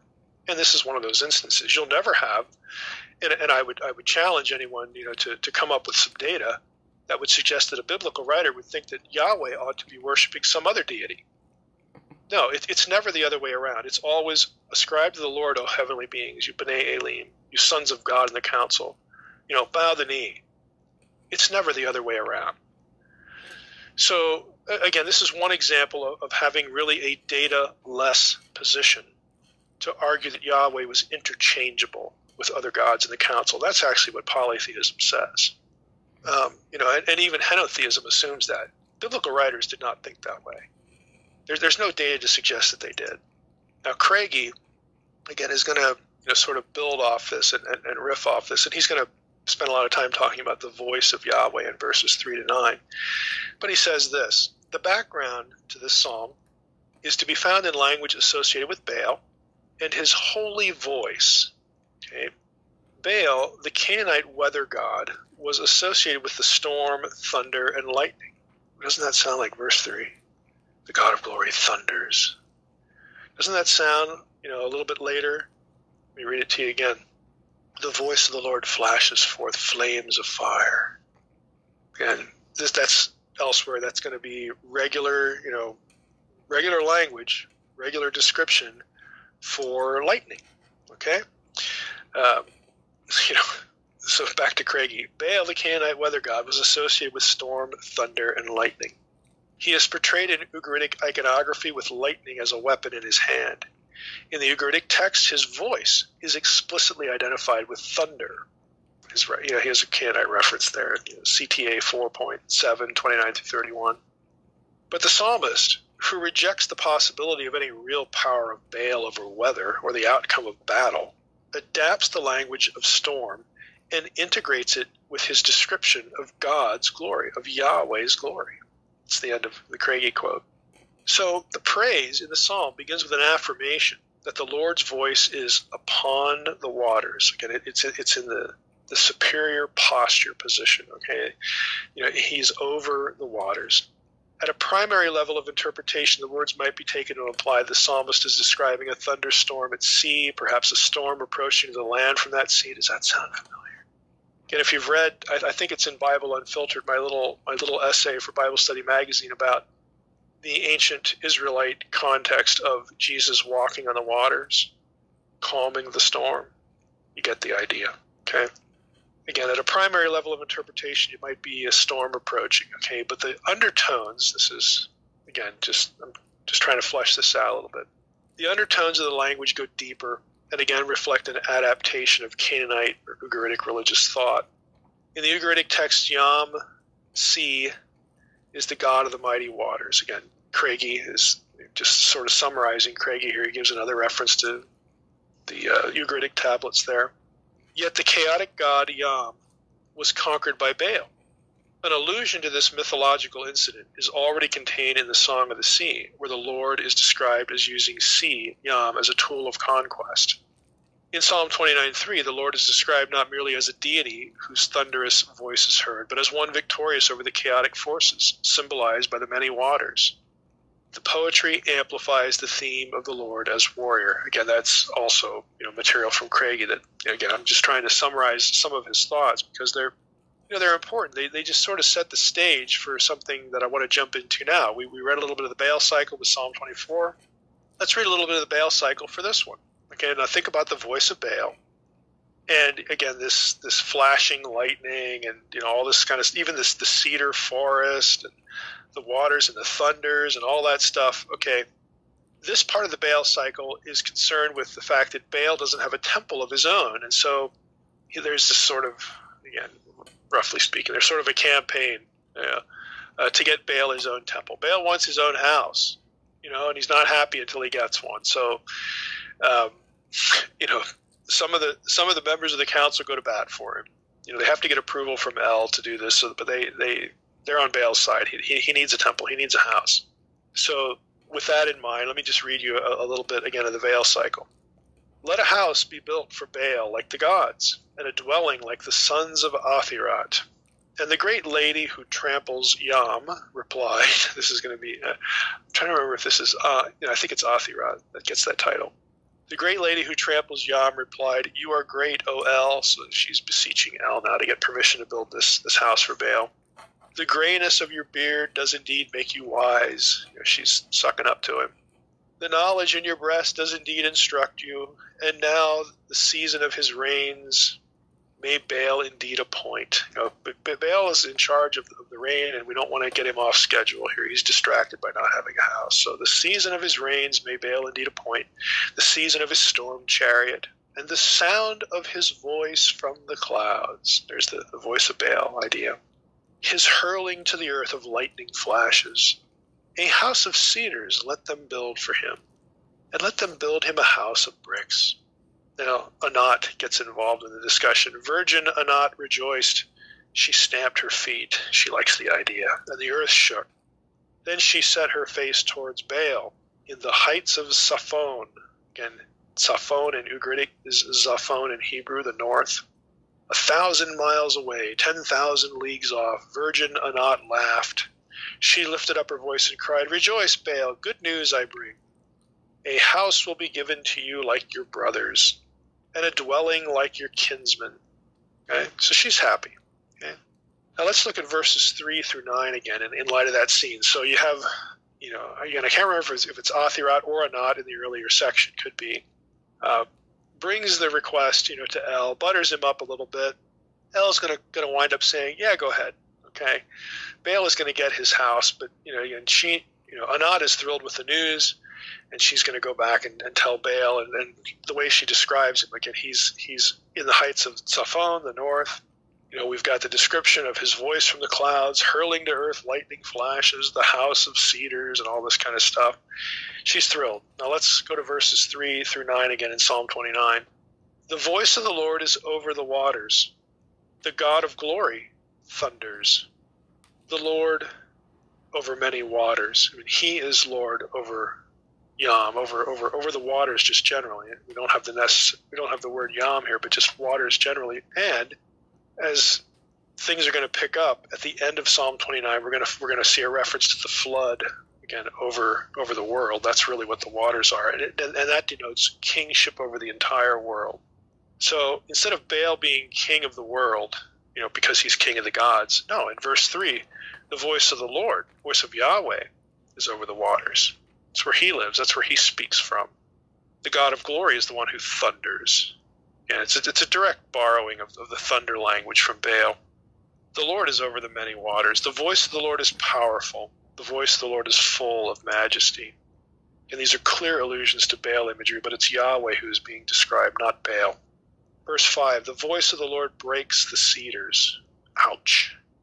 Yahweh is so powerful, he breaks the cedars the stuff that Baal's house is made out of. In other words, Baal's house wouldn't last very long. Okay, it's vulnerable. The Lord breaks the cedars of Lebanon. He makes Lebanon to skip like a calf and Sirion like a young wild ox. Now, in Ugaritic Canaanite thinking, this is the far north, and this is where Baal lives. This is his turf. This is, this is his territory. Okay? Sirion is interesting, especially because that's a clear allusion to Mount Hermon the Hermon region in the northern area of Phoenician rule. Remember, Baal was the was the big dude in Phoenician religion. Remember Jezebel? Okay, uh, Ahab and Jezebel worshiping Baal. She brings Baal worship into Israel. Okay, th- this is his turf, and it's like Yahweh's just his voice is all that, that's needed to just smash the place to bits. And Sirion is the name used for Mount Hermon by the people of Sidon, which is again you know, in the north there with, with the Phoenicians. In Deuteronomy 3 9, I'll just read you a few references. It says, The Sidonians call Hermon Sirion, while the Amorites call it Senir. Deuteronomy 4 48, from Aroer, which is on the edge of the valley of Arnon, as far as Mount Sirion, that is Mount Hermon. So it's, it's very clear, you know, where what this is being directed toward. Again, Sirion is really a specific point of reference, Hermon, this whole region, you know, the, the, the forests of Lebanon and all that. Verse 7 The voice of the Lord, voice of Yahweh, flashes forth flames of fire. It isn't Baal you know, who sends fire from heaven. Okay, it's the voice of Yahweh. It's not the voice of Baal. The, the lightning doesn't come because Baal speaks. It comes because you know the Lord speaks. I mean, this these are His weapons, not Baal's. The voice of the Lord shakes the wilderness. The, vo- the Lord shakes the wilderness of Kadesh. You know, you, you actually could have a double reference here with the fire, maybe being a reference to the burning bush in the Exodus. Again, Yahweh coming from the, the southern region, Kadesh here. Uh, again, it, it could take you know the reader's mind back to that material as well. Verse nine: The voice of the Lord makes the deer give birth, and strips the forest bare. Now somebody should make a meme out of that. Honestly, you know, at, at the shout of God, the deer just drop their young. and the forests are just stripped bare. Uh, I'd say cartoon. You know, we don't want to make it cartoonish, but uh, that would make a good meme. Verse 10 The Lord sits enthroned over the flood.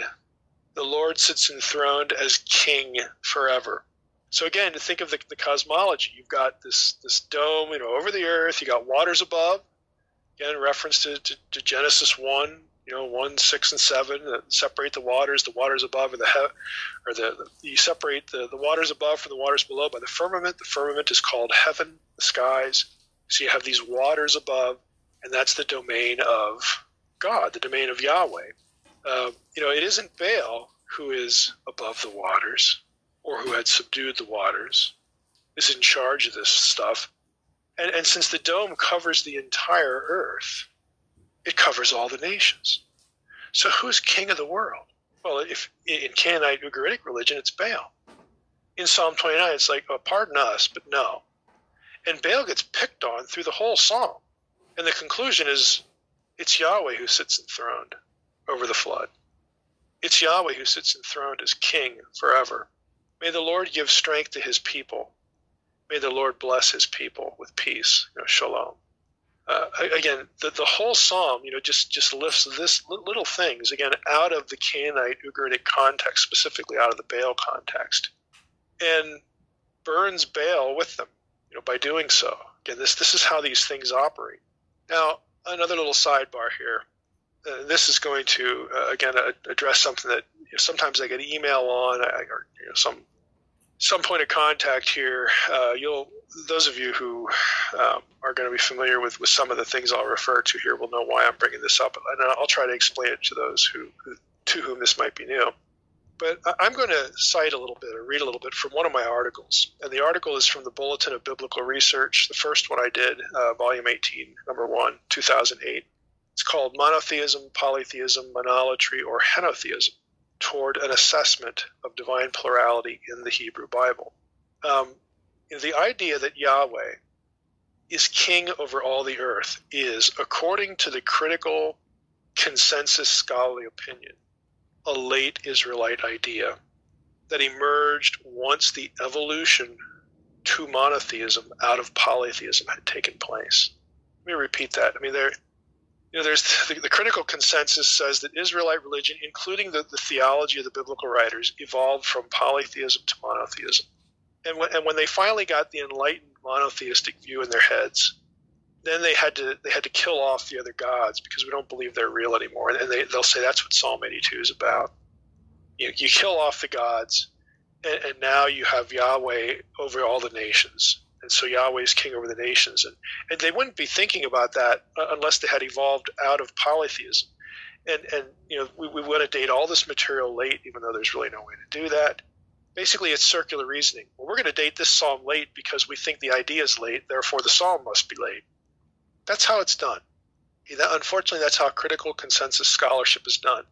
And I, you know, I, my dissertation at Wisconsin Madison, I specifically argued against this that this is circular reasoning. It's it's illogical because there's so much that comes after that takes the quote unquote presumed polytheistic language that they suppose supposedly got rid of and evolved away from it shows up in lots of places later. Well, like what happened? nobody got the memo, or, or what? In other words, this neat picture about evolution from polytheism to monotheism that supposedly you know finally reached its its apex moment you know either maybe during the exile or a little bit after the exile because the exile had to beat the polytheism out of the out of the Jews and all that kind of stuff. You know that that that you know from that point on we're we are intolerant monotheists. You know we're we're never going back to this other gods crap. You know we're just not doing that. Well why do you have 180 references to plural Elohim or Elim in the Dead Sea Scrolls you know, a dozen or so of which are clearly overtly in divine council context. That that that's supposed to be pre-exilic, primitive religion, primitive polytheism, and the Israel biblical writers eventually, you know, broke through and they saw the light of monotheism. Uh, you know, honestly, I just think it's hokum. I mean, I, that might be a little harsh. I, I, I, think it's illogical. I think it implodes on itself. It does not conform to a lot of data. It, it, conforms only to selected data. You know, if you exclude some of the other stuff that gets in the way, well, then you have a nice picture. I don't think we should do that.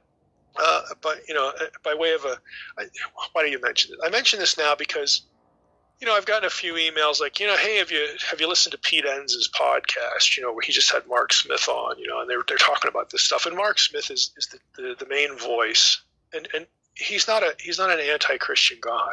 He's Mark is a Catholic.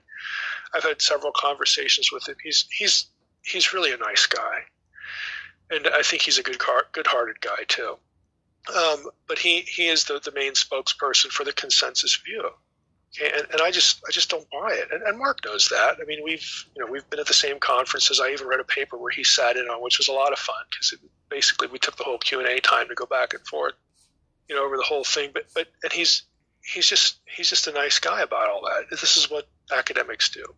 But you know, when you have sort of I think there's a propensity in some circles of evangelicalism to think that if critical scholars take a position, that's the only position that's coherent that's the only position that makes sense because they're scholars and, and our scholars, you know, have, maybe have an axe to grind or maybe they're too confessional or so that, oh, they're afraid to go.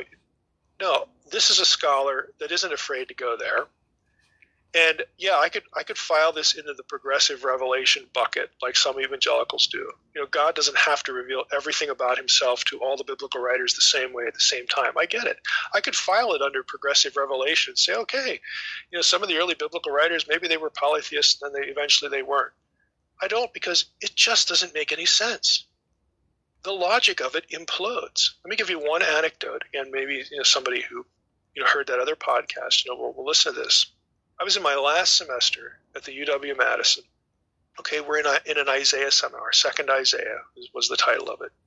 And second Isaiah is supposed to be, again, this moment, this apex moment of the breakthrough to monotheism. Okay, and so one day we had Peter Machinist in, who is the, the Hancock Professor of Oriental Languages at Harvard, and, and another just super guy.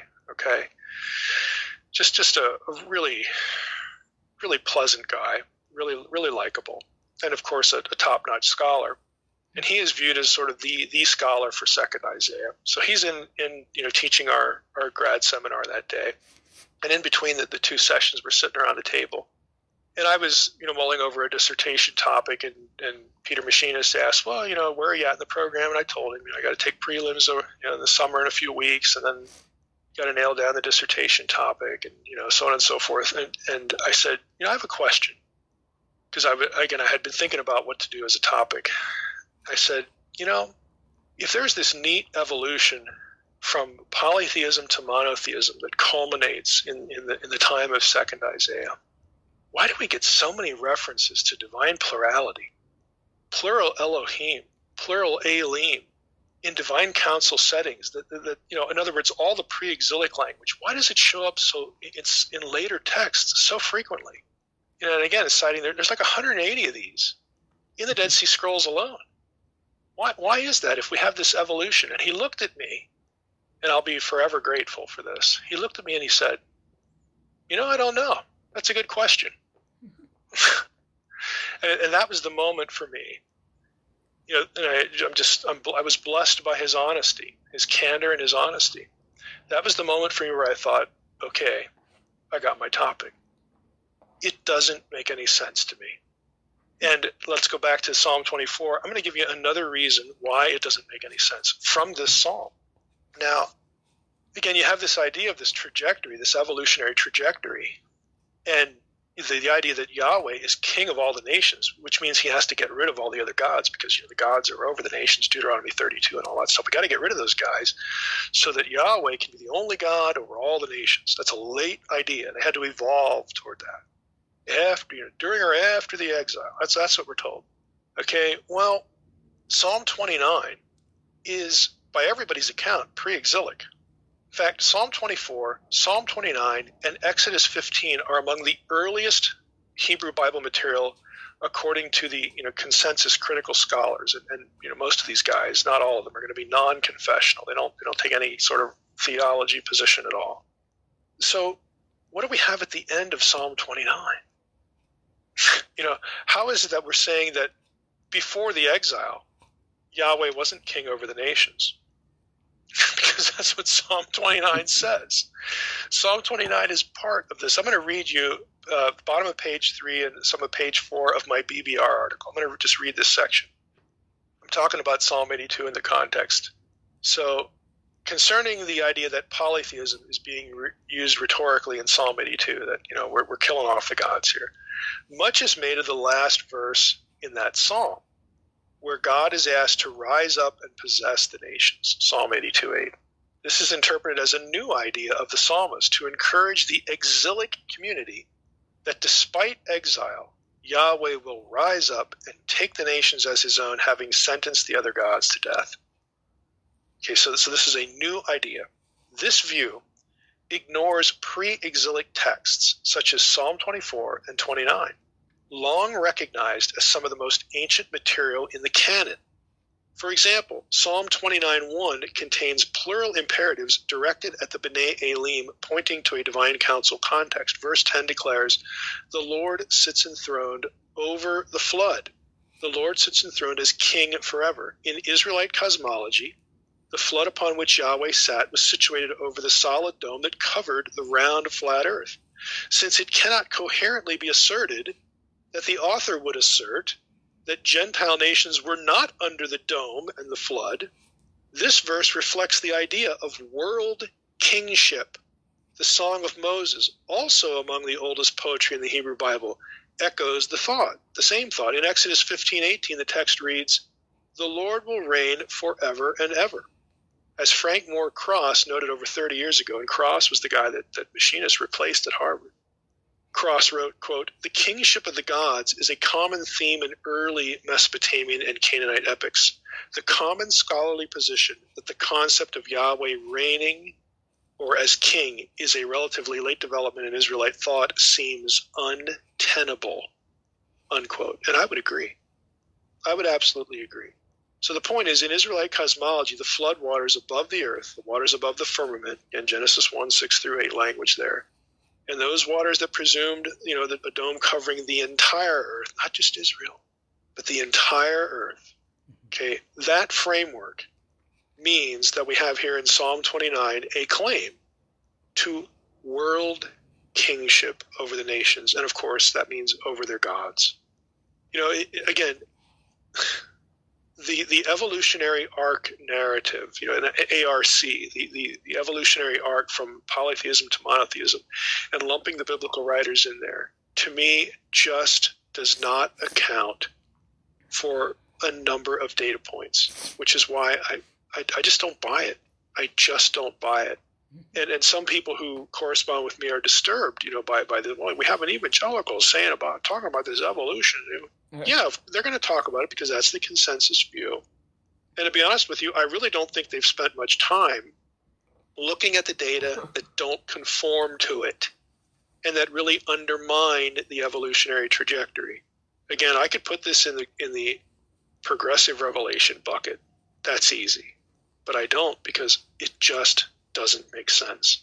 So I wanted to throw that in as a sidebar. Again, we we're, wrapping up here. So these two psalms, again, I think have have value, not necessarily for getting us into the sidebar talk, although I'm sure somebody out there in the audience is going to find that useful or interesting.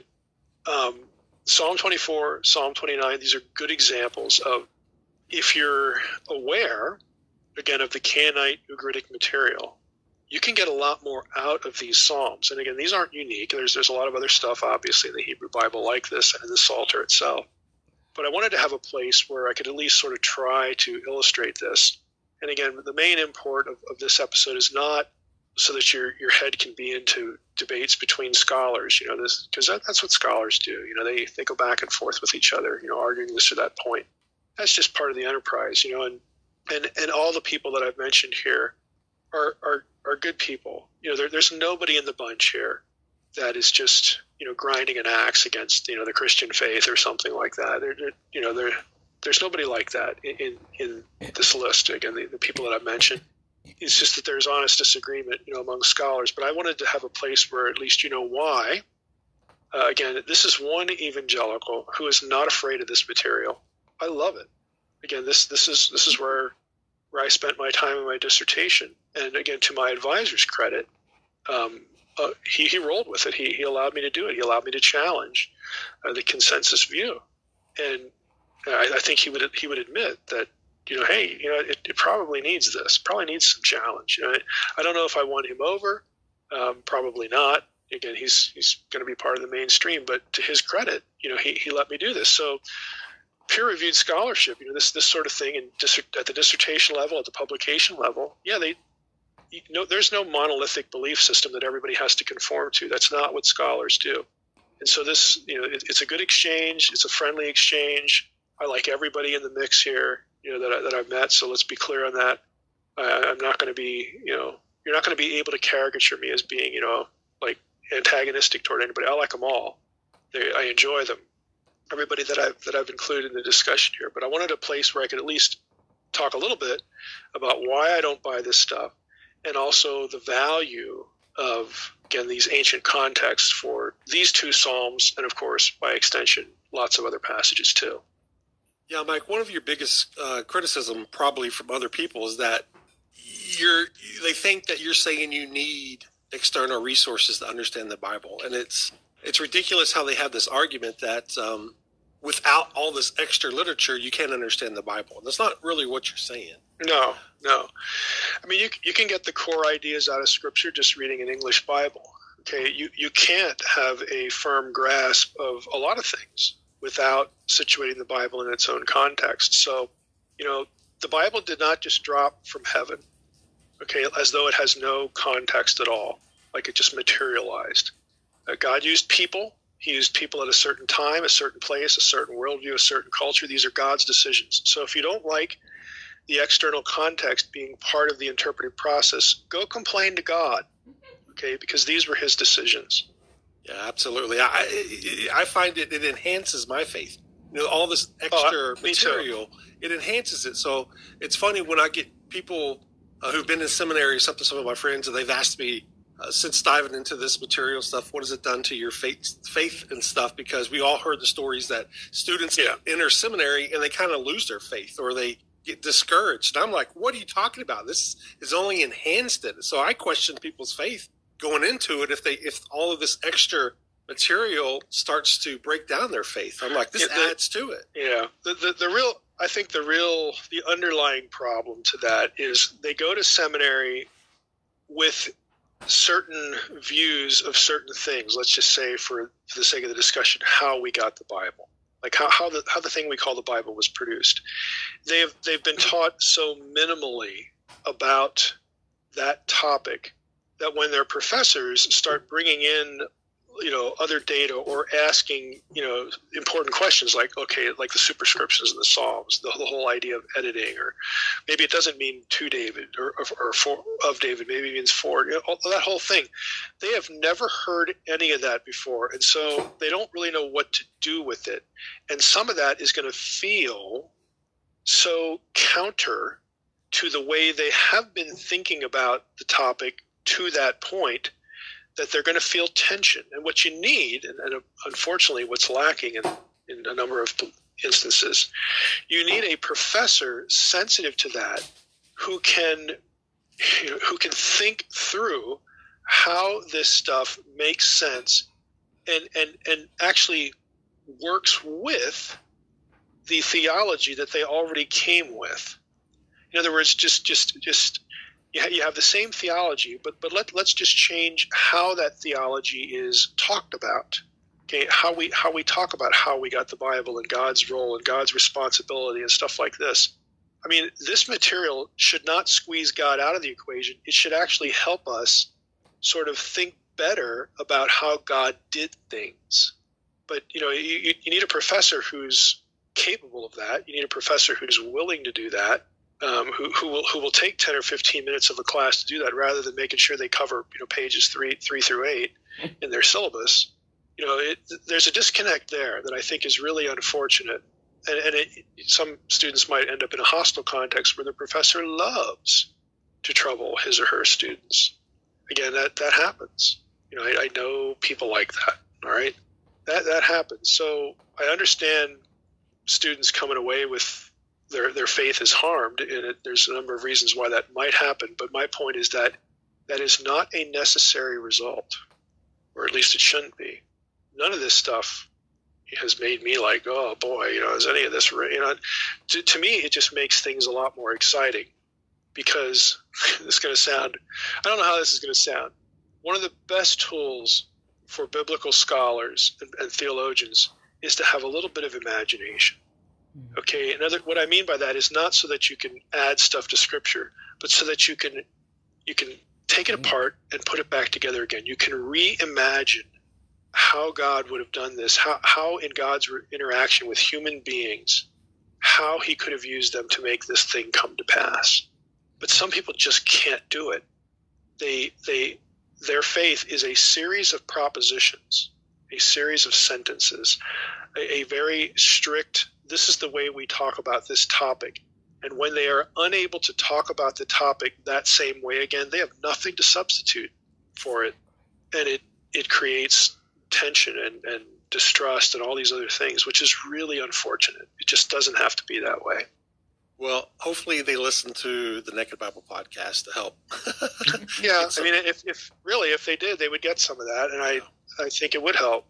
All right, Mike, another good uh, episode. Uh, again, listeners, uh, be on the, uh, the lookout for updates for this week in Denver, if we will or if not have that live Q and A Friday. Again, Mike. The podcast of Dr. Approach to the Bible. Click on New Start Here at NakedBiblePodcast.com. Welcome to the Naked Bible Podcast, episode 240, Colossians Q and A. I'm the layman Trey Stricklin, and he's the scholar Dr. Michael Heiser. Hey, Mike, how you doing this week? Pretty good. Do we want to talk about our uh, epic fantasy face off in our football league or not? Yeah, no, we can. I, I, hey, I was competitive. I made it. I lost by five points, and if I would have started my normal people rather than trying to make a big move, I would have won. But I didn't do that. You know, I swung for the fences. I picked up some new guys. I tried to do something big. It didn't pan out. It backfired, but hey, I came five points yeah. short. At least I made well, this sweat is, a little bit. This is Maury's greatness right here because I had bye week troubles and he just he put on his uh, draft wizard hat and I was able to to fill the gaps. Yeah, no, you're crushing it. You're, That's what great teams do. You're you're you're leading it. You're number one in the league, and I think you've only lost one game, so you're like eight and one or seven and one. I'm or... seven and one. Yeah, and I, it makes me wonder now how in the world I lost that other game. I just I must have I must have like you know done something where while Maury was asleep, you know, and I didn't have his supervision. You're crushing it. It's uh, it's it's uh not fun for us guys here on the bottom who are just trying to uh, find a way to get into the playoffs. So uh, it's it's it's, well, it's, amazing how fast the time goes. It's almost over. It's already halfway through. It's, it's like, like, halfway through. It's already yeah. November. Uh, where does the time but go? I'll take it, you know, because my other leagues, man, I, I can't buy a win. It's just, you know, I'm struggling to stay at 500 and a couple and a couple I'm, I'm, I'm underneath. It's just, it's such a weird, weird season, you know. But there you go the pugnacious pugs have Patrick Mahomes, so it solves a lot of problems. Who went to my college, so since he's doing so good, I just pretend like I'm doing good because he's my college quarterback. So go Red Raiders. Well, he's the real deal. So it is. It's awesome. It's awesome. All right, Mike. Well, I want to remind everybody that uh, we're going to be in Denver uh, in a couple weeks. Uh, November 16th, I believe, is that Friday at 7 p.m. in the upper room at the. It's community the commu- yeah, community church, yeah. Yeah, the Denver Community Church. Uh, so please, it's free to the public, open to everybody. We hope you'll join us at 7 p.m. there in the upper room and bring your questions, and hopefully we'll have a good time. Yeah, well, I, we usually have a good time at those things, so I would expect no less. Sounds good. All right, Mike. Well, uh, we've got a handful of questions here specifically about the book of Colossians. So I'm ready, Mike, if you are. Yep, let's jump in. All right, our first one is from Leon. I was raised a Trinitarian, and I am still one, but I find some difficulties in the New Testament concerning the Holy Spirit.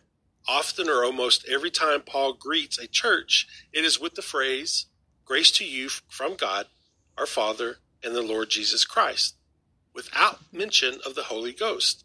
Colossians 2 2 describes the mystery of the gospel as the Father and Son's plan. Again, no mention of the Holy Ghost. In Revelation, we see this amazing throne room scene, but again, very little of the Holy Ghost. So, what are we to make of this as Trinitarians why is there a perceived lack of acknowledgement of the third figure of the Trinity? You know, I think the key word there is perceived, and I, and I would say it's it's a misperception. You know, generally this the angle of the question feels like a hermeneutic of exclusion, an interpretive approach that is fixated on exclusion. In other words, the idea that if something isn't mentioned everywhere or even mentioned in a preponderance of places with specific phrasing, that it has no role. And, I think that's flawed. Hmm. Uh, I would say, you know, if, if you actually look at Colossians 2 2, it doesn't seem to really say what I think is lurking in the, in, in the mind of the, of the uh, questioner, in the mind of Leon. So let me just read that, or I'll read the first two verses Colossians 2 here. For I want you to know how great a struggle I have for you and for those at Laodicea and for all who have not seen me face to face, that their hearts may be encouraged, being knit together in love, to reach all the riches of full assurance of understanding and the knowledge of God's mystery, which is Christ. Well, God's mystery isn't the Holy Spirit, it's Christ, because Christ's work on the cross is the thing that unites Jew and Gentile because he is the promised seed. You know, mentioned in Genesis 12:3 and other places after God divorced the nations, that it was through Abraham's seed, one particular seed, of course, where this situation would be reversed. And the seed there has to be physical, so it has to be Christ. So it really has nothing to do with the Holy Spirit anyway, in that sense, in that verse. So I think I think we're, we're sort of over reading or maybe under reading uh, Colossians 2 2, uh, again, with this sort of hermeneutic of exclusion. Again, Christ is the mystery, the means by which salvation would be provided and it and so the wording makes sense in terms of what it's what the subject matter is.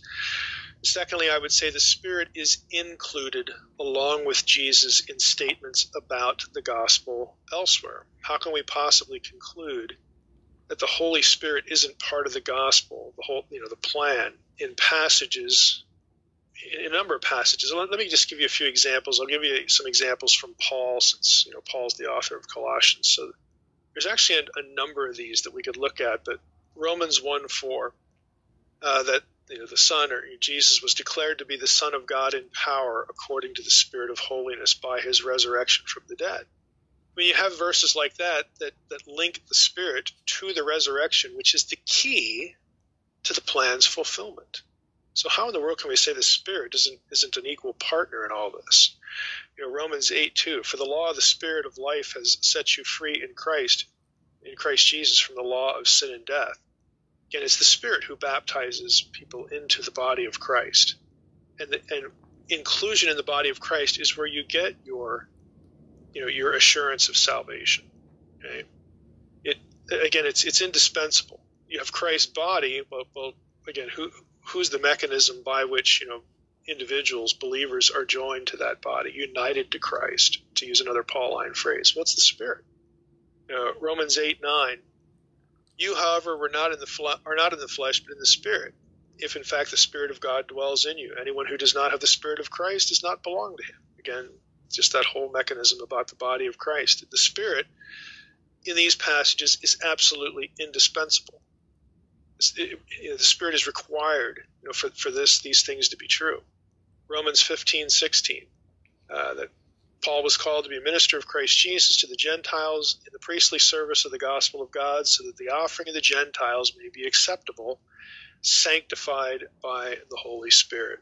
Again, there you have that, that, that link. So in, in this case, you even do have the Spirit brought into the discussion of this union of Jew and Gentile. So the Spirit doesn't get you know, excluded. He might get excluded in some places where Paul is talking about Christ as the mystery, and the mystery itself again is this inclusion. But here we have the Spirit, you know, as the one who brings it all together, you know, sanctified by the Holy Spirit. I'll just you know do some rapid fire here. 1 Corinthians six eleven. Uh, Paul mentions uh, several sins in the preceding verses, and he says, "Such were some of you, but you were washed, you were sanctified, you were justified in the name of the Lord Jesus Christ and by the Spirit of our God." I mean, if that isn't, you know, just, just look at look at the the way these these things are juxtaposed. You were justified in the name of the Lord Jesus Christ and by the Spirit of our God. Jesus and, and the Spirit, again, they're set side by side there. Now, God isn't there. You know, if, if we're operating by, again, a hermeneutic of exclusion, you know, is God out of the picture now? No, it, you, there's no requirement that all three persons be mentioned in passages that relate in some way where, where there's there's a doctrinal item in this case the mystery the gospel there's no requirement that all three persons need to be mentioned in passages that discuss that thing. I mean, there's no rule for that. And so to observe where the Spirit is not included in some of these and conclude, well, I guess he's not equal, that, again, that, that's just a flawed approach. Uh, even though I can see how, you know, people could be steered, you know, in, in that direction by someone who sort of wants them to focus on the exclusion. Uh, let me try to find another one here. Uh, you know, the grace of the Lord Jesus, this is uh, 2 Corinthians 13, 14. The grace of the Lord Jesus Christ and the love of God and the fellowship of the Holy Spirit be with you all. Well, there, they're all three in there. You know, sometimes they are, sometimes they're not. Galatians 3:14, so that in Christ Jesus the blessing of Abraham might come to the Gentiles. And again, there's that mystery thing from Colossians, so that we might receive the promised Spirit through faith you know, linking the Spirit into the mystery there. Even though the Spirit isn't mentioned in Colossians 2 2, he's brought into the equation in other passages. I, I think you get the point uh, at, at, this point. You know, it. You know, who gives us everlasting life? Is it Jesus or is is it the Spirit? You know, no, no, we might be inclined to think of John three sixteen. Oh, it's Jesus. It's the work of Jesus. Well, the Holy Spirit is actually talked about that way in certain passages. Second Corinthians three six uh, who has made us sufficient to be ministers of a new covenant, not of the letter of the Spirit, for the letter kills, but the Spirit gives life. Galatians 6 8. The one who sows to his own flesh will from the flesh reap corruption, but the one who sows to the Spirit will from the Spirit reap eternal life. Ephesians 2:18 For through him we both have access in one Spirit to the Father. And you know, through him, so there you have there you have Ephesians 2:18 through him Jesus then you have the spirit then you have the father you know. So uh, again this is this is just something I think for the general listener here to be wary of. Don't let people steer you in a certain direction through the hermeneutic of exclusion. It, it, it's tactically not kosher if I can put it that way. Because there is no rule that says all three persons have to be listed in every passage that talks about a subject that all three persons have something to do with. You, you might get all three of them there. Maybe the preponderance of the verses you don't. But if you get two out of three in all the other ones, and, and it's very evident that all three have a role to play in the same thing, well, that tells you something too. It tells you that all three are at the same level. It tells you all three are indispensable. It tells you all three, you, know, you, you pull one out and it's not going to work. You need all three. And so Uh, again, the way we think about Godhead, I think we need to be careful in our in our methodology. And the last thing I would say here is the very idea of the new covenant. I mean, think about this. Think of the whole question from this angle. The very idea of the new covenant, which Jesus said his body and blood are the guarantors of, unites Christ and the Holy Spirit because the Holy Spirit was part of the prophesied new covenant in the Old Testament passages in Ezekiel and Jeremiah specifically mention the Spirit in connection with the new covenant. And there's Jesus in the upper room saying, "This is the, the blood, my body and blood of the new covenant." Okay, you know it. the Spirit belongs there. The Spirit is an equal partner. Um, again, so we, we need to be careful about our method here.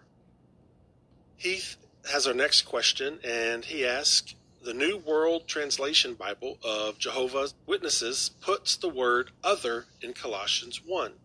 By him all other things were created. He is before all other things.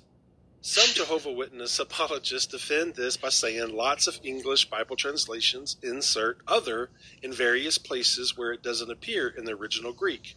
How would Mike right. respond to that? Except for that one. well, I, I, would. Here's how I would respond to it. I would say it's silly.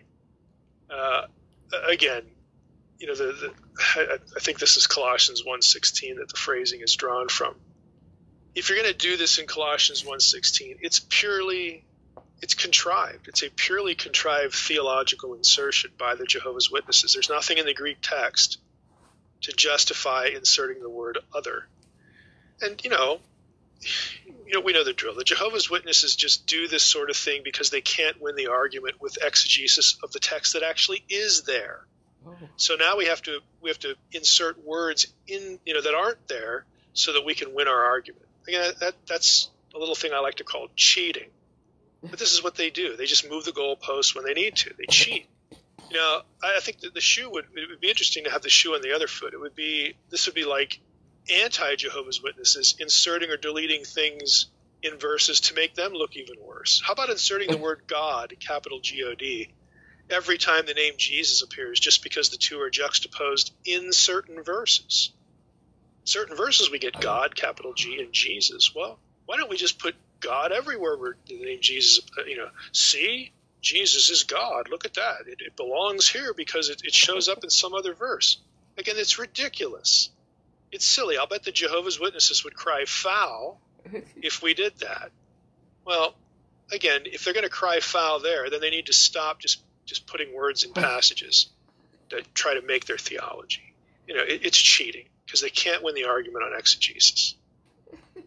Marissa from Slovenia has two questions, and the first one is I have a question about the passage about the Colossian heresy, Colossians 2 8. I've read some commentaries on the stoicheia.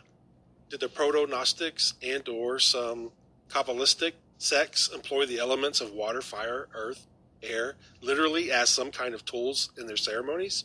Or was it rather invoking the entities that were supposed to rule this elements by some spiritual bribes or passwords. Is there a connection to the passage in Matthew 12 where the Pharisees accused Jesus of using the power of Beelzebub? Yeah, I mean, Jesus never used. Uh, we, we actually covered this when we did an episode on. I can't remember what the number was. We did an episode episode on exorcism uh, as part of the Messianic mosaic. Um, I can't remember what, what number it was, but we, we, we have had discussions both in that episode and I think maybe one other Q and A about Jesus and uh, you know exorcism, or maybe I'm thinking about part of my my demons book. At, at any rate, what's interesting about Jesus with exorcism, let's just start there, is that there were exorcists in the Jewish tradition in in antiquity. You know, the, the, the Kabbalah stuff is so much later. You know, I, I, don't, I really don't even think we need to care about what somebody's saying about the Bible a thousand years after the biblical period because they're just making stuff up in mm-hmm. Kabbalah. It's just you know mystical stuff. But but there were exorcists in the first century, and you know you they, they left writings, they left you know different incantations on different objects and whatnot. I mean this is a whole like sub discipline of biblical scholarship. And what's interesting is Jesus doesn't let me back up and say it this way. All of those, their incantations and such within the Jewish community when it came to exorcism, and you could apply this to the Christian tradition too, they all have some appeal to a higher authority to cast out a demon. Jesus never does that. And again, scholars have noticed this. He doesn't use formulaic phrases. He, he doesn't do the kind of things that, that his contemporary uh, exorcists, you know, even even those within his own community do he doesn't appeal to a higher authority because he doesn't need one. Okay, he is the authority over demons, and this is this is something that just sort of stands out, uh, you know, within the whole context of exorcisms in the gospel. So, you know, they're, they're going to accuse him by you know using the power of Beelzebub because they know he's not doing it in their name or with their consent or with their approval. And he's also not doing it the way they do it. And they don't want to believe that he actually is the higher power to which they have to appeal. So what's left?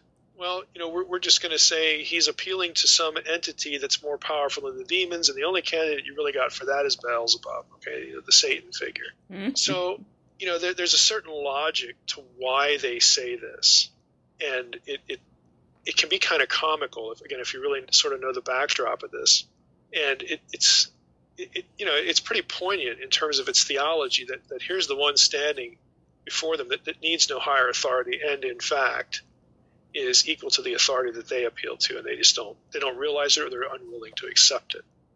Now, the earlier part of the question about the stoicheia, you know, it is true when we talked about the stoicheia. You know, one of the, the, the one of the contexts in which that term is used is to refer to water, fire, earth. You know, the, the fundamental elements you know, of the universe as, as they were conceived. You know, back back in the first century. So we, we, we can't necessarily conflate that understanding of stoicheia, the fundamental elements, with the stoicheia, who are spirit beings, even though you know there are texts that do have them overlapping, you know, to some extent, because of the very ancient idea that the, for instance, the elements of weather, okay, uh, you know, were controlled by either by God or some other, you know, entity or something like that. So there was this cosmic battle going on behind things that people experienced uh, meteorologically or just in terms of you know, natural catastrophe, that sort of thing. So uh, again, it, it's conceivable that they could have done this. I mean, I don't, I'm not a student of Gnostic ritual, so I don't have, I'm not aware of any specific examples. However, I am aware that the Manichaean sect, who, if you know something about the Manichees, that it's an early Jewish mystical sect. You know, they they actually did part of this. You, you can find these sorts of things in their you know ritual language and their their their ceremony and of course the greek mystery religions they they did use these elements and they do you can find them as part of uh, again ceremonial statements or phrases rituals you know that sort of thing uh, so there's a verbal element and then there's a physical element as well. They would use fire and water and whatnot. So when it comes to those two things, yeah, I mean you can you can find examples there. I don't know specifically about the Gnostics though. Um, Gnosticism again tends to be this sort of amalgamation of you know, streams that, that, that, flow into you know what would become known as Gnosticism. So I wouldn't be surprised. I just don't know any any specifics. This is actually sort of a good thesis question. Uh, if, if Marissa was a graduate student, I'd say, oh, that's a good idea. You know, just you know, do a survey of the literature and tell me if you find anything, and if you do, that's your thesis. You know, so that, that's the best I can do with that one. All right, Marissa also wants to know uh, that Mike mentioned Egyptian Hermeticism as one of the mm-hmm. sources of the Proto Kabbalah. Is there a mm-hmm. historical mm-hmm. proof that the Hermetic texts influenced later Zoroastrian doctrines and practices, or did they both evolve from a common root? Yeah, it, it, it's really it's kind of difficult. On one hand, let's just start with Egyptian Hermeticism. Okay, we have to realize that what we think of as Egyptian Hermeticism was produced in the Hellenistic era, the Greek era, because it's in Greek. We don't have Egyptian texts that refer to themselves as, you know, in this way. Egyptian Hermeticism, again, produced in the Hellenistic era, was, was allegedly, it's presented as the teachings of the god Thoth. You know, well, it, it sure, it, it would be kind of nice if we had sort of an Egyptian original that could actually validate that idea. But we don't. Again, th- this material is, is Hellenistic in origin. Now, since that's the case, the Hellenistic Empire was one that preceded, um, well, how do, how do I want to put this? You know, you've, you've got your, if you think in the flow of biblical history, okay, you, you've, you've got your your Persian, you, get your Babylonian Empire, you get your Persian Empire, then you get the Greek Empire, then you get the Romans. Okay, so yes, Hellenism, you know, preceded the New Testament era, and the Gnostic era, you know, by several centuries. We get that.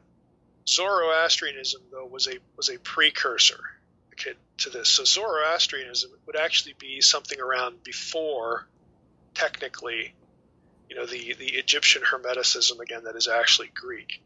Now they are pretty close though, so it would not be a surprise at all if you know there there was some cross fertilization here, and and this this is typical of the of Hellenistic culture. They when Alexander spread his empire over the ancient world, he he didn't like root out all pre-existing religion and all that kind of stuff and just dump it, throw it away, and ban it. He doesn't do that. He does focus on syncretism. Okay, he he he wants to Hellenize what's there, not eliminate what's there and replace it, you know, with with only Greek thinking, but he wants to sort of uh, again baptize it, if I can use that that catchphrase. Uh, he he wants to inject you know Hellenistic thinking into that and marry the two, then come out with somebody who is positively predisposed toward him and his empire and, and, and Greek culture. So you're, you're, you're naturally going to have some relationship here between them, but, but chronologically, again, technically speaking, um, if we're talking about this thing we know as Hermes Trismegistus, you know, and all that, all that sort of stuff, the, the Greek title of the Egyptian god Thoth. Again, this that's Greek in origin, so it would actually come after Zoroastrianism you know, in, in most of the tractates, I think I have a little. Let me just look up something really quick here. In uh, little entry on Hermes Trismegistus. This is from Barrett's New Testament background. Uh, C.K. Barrett. This is the late 1980s, 1987. He writes Hermes Trismegistus, the thrice great Hermes, is the Greek title of the Egyptian god Thoth. Trismegistus probably represents an Egyptian expression meaning very great and served to distinguish the foreign god from the native Greek Hermes. In most of the tractates, Hermes himself or a similar divine figure communicates secret knowledge, gnosis, about God, creation, or about salvation. Again, gnosis is a Greek term. Uh, he communicates certain ideas about those things to a disciple who is sometimes but not always named. The revelation is generally given in the form of a dialogue in which the disciples' share is limited to asking questions and expressing admiration. The date of the Hermetic writings cannot be established with certainty, but it seems probable that most of them are composed between AD 100 and 200. That's a little. You're still in the in, you're still in the throes of the Hellenistic world, even though the Romans are in power. You know, you've the world speaks Greek. Again, the old the old thing. Why was the New Testament written in Greek? Because everybody spoke Greek. You know, and Greek culture has spread everywhere. So you're still basking, if, if I can use a positive term like that, you're still basking in Greek thought in these eras. So this is definitely after the Persian period. You know, so first century, second century, you know, that, that sort of thing. Um, you know, you, we have to just keep this in mind with respect to this question. But again, since Alexander had a policy of syncretism, marrying things together, rather than their than their eradication. This is certainly uh, it's certainly possible that you're going to find similar streams or similar threads in both corpuses, the Zoroastrian literature and then you know the, the Greek literature, the of Hermes Trismegistus. Justin has a question about Colossians 2:16. Torah observant Christians say evangelical Christians interpret this verse wrong and that Paul was really saying the reverse. The Colossians had started to observe the feast of Yahweh and were being judged for doing so. Is this interpretation possible? You know, I, am I'm, I'm not completely sure what what the question is angling for. So it is the idea of the question that Jewish believers were criticizing Gentiles for not doing Jewish things, or is the idea that Gentile believers were criticizing some among their own number for doing Jewish things. It, it, that that seems to be the last one there. The second one seems to be where this is going, but I'm, I'm not quite sure. Uh, in either case, though, I would say that Paul's statement in the very next verse, okay, sort of answers this question. Now, so 216 says, Therefore, let no one pass judgment on you in questions of food or, and drink or with regard to a festival or a new moon or a Sabbath. Uh, again, and I'm going to assume that, that this, that the question is the Torah observant Christians are saying, well, you know, the, these, these Christians at Colossae were starting to do Jewish stuff and then getting criticized from people within their own community or, or maybe even Jews. I mean, it, it, it's hard to believe that Jewish believers would criticize them for doing this because that would sort of be kind of what they want, or they might feel good about it. Hey, they're becoming more like us. So it, it seems to me that maybe what the question is angling for is you have Gentiles criticizing other Gentiles for doing, doing Jewish things. Regardless of that, like I said, the next verse to me answers the question. Here's the next verse. These, again, these questions of food and drink, festival, new moon, or Sabbath, these are a shadow of the things to come, but the substance belongs to Christ. Uh, uh again, the law is not the reality of our right standing with God. Christ is. He is the substance. When we went through Colossians, we camped a little bit on this term, the Greek term, you know, translated substance here in the ESV, and we talked about how it, it's a, a term that is used to represent that which is real, you know, the, the reality. So the reality of our of our right standing with God that Paul has been talking about in you know earlier in the passage, you know, being rooted and built up in Him. It's not being rooted and built up in the law. Okay. Mm-hmm. The reality of our right standing with God is Christ. It is not the Torah. It is not the law. If a follower of Jesus wants to be Torah observant, fine. Okay, you know, it, it, if, if he doesn't want to be Torah observant, fine. It, you know, this is I, th- I think the point. But even if you say that they were being unfairly criticize these Gentiles for doing Jewish things. I mean, the, the Torah observant Christians that are probably sort of in the background of this question you know, want people to follow the law, you know, fine. If, if you have a messianic congregation and you want to observe the Jewish calendar and you want to observe Sabbath, you want to teach, you know, for whatever reason that you should do this or that, food and drink, okay, so long as it doesn't topple the gospel, so long that it doesn't replace the gospel. Because these things are a shadow of things to come. They're a, they're a, a dim glimpse, but the reality, the reality is Christ. Again, Paul is explicitly clear here. These things do not replace the gospel. The gospel does not depend on them. The gospel didn't get to be the gospel through the assistance of the law and its rules. Okay, I don't know how else to, to say it. You know, if, if Torah observing Christians use Scripture to convince Gentiles they should be Torah observant, in terms of salvation, then they are suggesting that Christ is insufficient. Okay? And, and again, that, that's clearly not a biblical, you know, New Testament teaching. Why convince someone of the shadow when they already possess the substance? So this is, as Paul makes it, I think, an issue of preference and nothing more. So don't get anyone let anyone pass judgment on you, either for not doing it or for doing it, because these things are a shadow.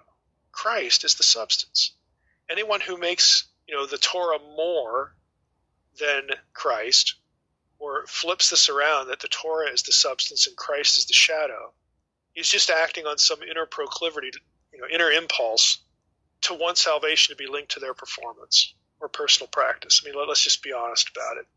They have some sort of guilty conscience or some sort of some sort of internal need to want to be congratulated in some way that they contributed something through their own works to their salvation.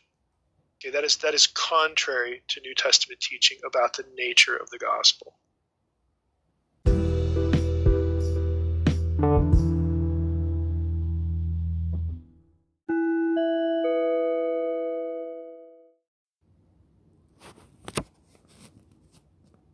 Christopher has always heard in sermons that the primary reason that Paul used a scribe while writing his letters to the churches was due to poor vision, possibly even through not necessarily connected to the thorn in the flesh referred to 2 Corinthians 12:7. Is it possible that the reason that Paul emphasized that he wrote in his own hand in Colossians 4:18 is due to having cataracts or similarly poor eyesight which made it difficult or clumsy for him to write himself as opposed to using a scribe, particularly in light of his writing of his writing being referred to as large in Galatians 6:11. Yeah, and, the large reference there may just refer to Paul's use of capital letters, not necessarily size. You know, it, again, is it possible that, that, this is a poor vision thing? Sure, it, it's possible. You know, but there's no evidence for it. I mean, that that's just being honest. I mean, it's a speculation. It's all it is. Uh, there's nothing that rules it out. There's nothing that you know, really suggests it either. Uh, again, it's it's pure speculation. You know, in, in our last episode on Colossians, know, I mentioned an article on this phenomena, you know, literacy and using you know scribes that that got into this whole thing about writing, you know, being able to to write and not just read uh, or speak a language, you know, that that wasn't your first language uh, in the ancient world. So I, I, would recommend that. That article is accessible to my newsletter subscribers. Again, the bigness of letters may have been to emphasize Paul's ability to write. It may have just been the use of uncial letters.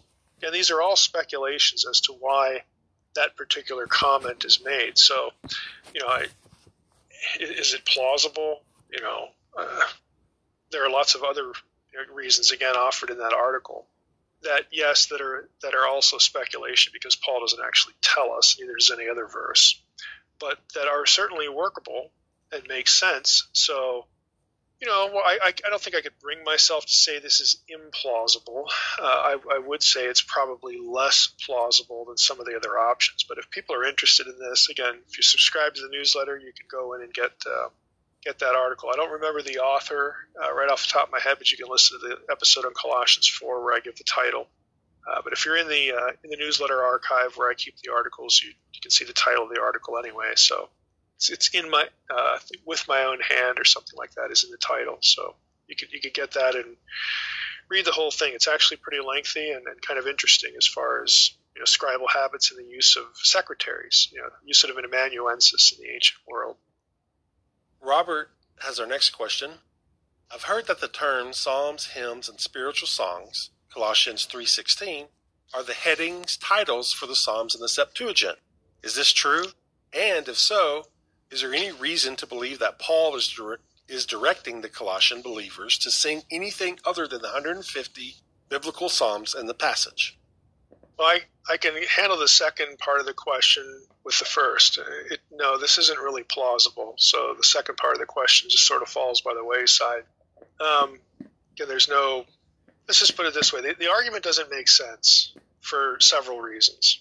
Uh, this has me wondering if Robert is a is a worship leader under assault somewhere. but uh, it, the argument doesn't make a whole lot of sense for a couple of reasons. One, if you search for the term psalmoi, that's the plural, uh, nominative plural in the Septuagint, you'll find that it occurs in certain passages that aren't the Psalms and that are not really referring to the content of the Psalms. An example would be 1 Samuel 16, 18. So this is this is the same chapter where David is is the shepherd boy, and you know Samuel, you know, has come to town and is going to anoint him, and David's out in the field when Samuel's looking at his brothers. So David, you know, he's not king. He hasn't really done anything except tend sheep. So there he is, okay? And in 1 Samuel 16, 18, you get this reference. One of the young men answered, Behold, I have seen a son of Jesse the Bethlehemite who is skilled in playing, a man of valor, a man of war, prudent in speech, man of good presence. The Lord is with him. So David would have was out there, you know, because again, he's a young man. This is before he has any status. It's before the David and Goliath, you know, thing in chapter 17. So somebody knows that there's this shepherd kid out there that can play a mean harp. right? He knows music. He's skillful in playing. You know, the, the the skillful in playing idea is is the same term. So he's singing things. It, it doesn't say that he is writing them. It's just sort of a, a neutral reference using this term because he's singing songs. He might be composing them. We don't know. Just there's nothing that requires it. Nothing elsewhere that states that David was out there saying, "Well, you know, I'm going to be writing songs here. I'm going to collect them because I'll, I'll, I'll bet masses of Israelites will want to read these and sing them themselves." I mean, there's there's no indication of that. He's trying to put his time to good use. Okay, he's he's entertaining himself or maybe some somebody else. So you have you have sort of neutral references to the, you know that, that use the term. Second, the last term, spiritual songs, is you know odice, which gets translated in English as odes, and it kind of undermines the idea because the term or the under it undermines the idea of the question that we're only referring to the 150 you know psalms here in in Paul's reference to psalms, hymns, and spiritual songs because the odes, there are plenty of odes that were composed prior to Paul's time that are not in the 150 psalms. Some of them are in the pseudepigraphical literature. Some of them, you know, wind up in the Septuagint, again, which Paul has access to. So the term is used, you know, widely, again, outside of the biblical material. It's also used in the Septuagint of unnamed music prior to the creation of the Psalter. Judges 5:12, awake, awake, Deborah, awake, awake, break out in a song, break out in an ode. It's the word odai. Uh, you have it used in, in places in Scripture in the Septuagint again that are not the Psalms. Exodus 15:1, the Song of Moses. Then Moses and the people of Israel sang this song to the Lord, saying, so on and so forth. Again, it's not in the Psalms, Deuteronomy 32, 44. Moses came and recited all the words of this song, Deuteronomy 32, in the hearing of the people, he and Joshua, the son of Nun. Uh, again, it's not the Psalms. So you, you can't really say that when Paul penned, you know, hey, sing to yourselves in psalms, hymns, and spiritual songs, that he was isolating his thoughts to the 150 psalms that we have in the Psalter. I would also, you know, add that the logic of the question is is kind of flawed because it, what I mean by that is this: just because the Psalms are a focus, okay, because you, have Paul's reference to the Psalms, Psalms, hymns, spiritual songs. Just because the Psalms are a focus of that statement, you know, honestly, you know that they're going to they're going to form the bulk of what a Jewish believer would have known, and even Gentiles again because they're reading the Septuagint that doesn't mean that other things are excluded. In other, in other words, Paul doesn't stick a prohibition in there. Speaking to yourselves in psalms, hymns, and spiritual songs, and absolutely nothing else, because it's ungodly or whatever. You know, he, Paul doesn't actually express an exclusion of other things. You know, the logic is kind of akin to saying that since 2 Timothy 2:15, let me read that in ESV do your best to present yourself to God as one approved, a worker who has no need to be ashamed, rightly handling the word of truth. King James has like study to show thyself approved. Okay, this logic about the, the, the music here is akin to saying that, well, in light of what 2 Timothy two fifteen says, you know, the part of being approved by God is rightly handling the word of truth, which is Scripture. Then we shouldn't be allowed to read anything else. Eh, it's just silly that's not the point of what's being said. The point is to elevate something or direct, you know, people to, to something else, something that they can sing. It's it's not to exclude everything else. So I, it, the argument, the approach, the argument just doesn't make a whole lot of sense to me. All right, Mark has our last question. I was hoping that Mike could spend three or four minutes giving a rundown of how the amanuenses use may have factored into some of the work by other New Testament writers. This comes to mind with the thought of his comments on the authorship of Hebrews as being someone who was at a very high level of Greek grammar usage. Mm-hmm. Yeah, Mark also emailed me this, and I thought this was worth tacking on because hey, it's Colossians. So we might as well. This is going to be more than three or four minutes because I had I had uh, come across. Um, I can't remember what year the book is, but it's a it, it's actually a book on first century letter writing uh, and the use of amanuenses. Um, let me just look at the 2004.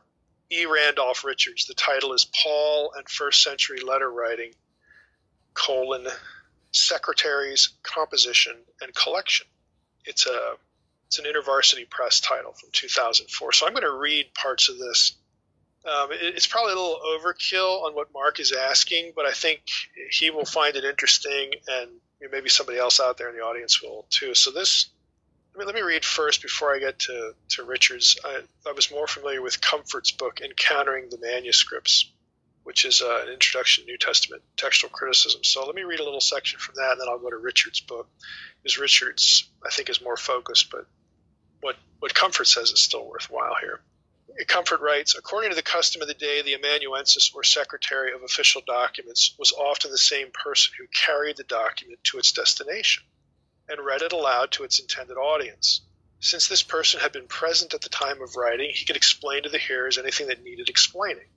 Since most people were not literate, on average only 10% of the population in Hellenistic times could read, they depended on oral reading for communication. Thus, for example, some of the epistles written by Paul could have been delivered by his amanuensis, who would then read the letter to the church and explain anything that needed explaining. In this light, it is possible that Tychicus was Paul's amanuensis for Ephesians and Colossians.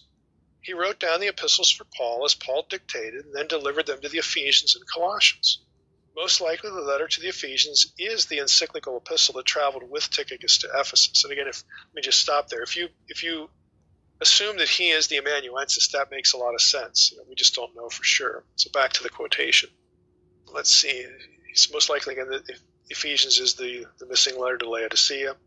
This epistle is probably one of the same as the letter Paul mentions in Colossians 4:16, where he tells the Colossians, "See to it that you also read the letter from Laodicea." This language indicates that a letter, presumably written by Paul, would be coming to the Colossians from Laodicea.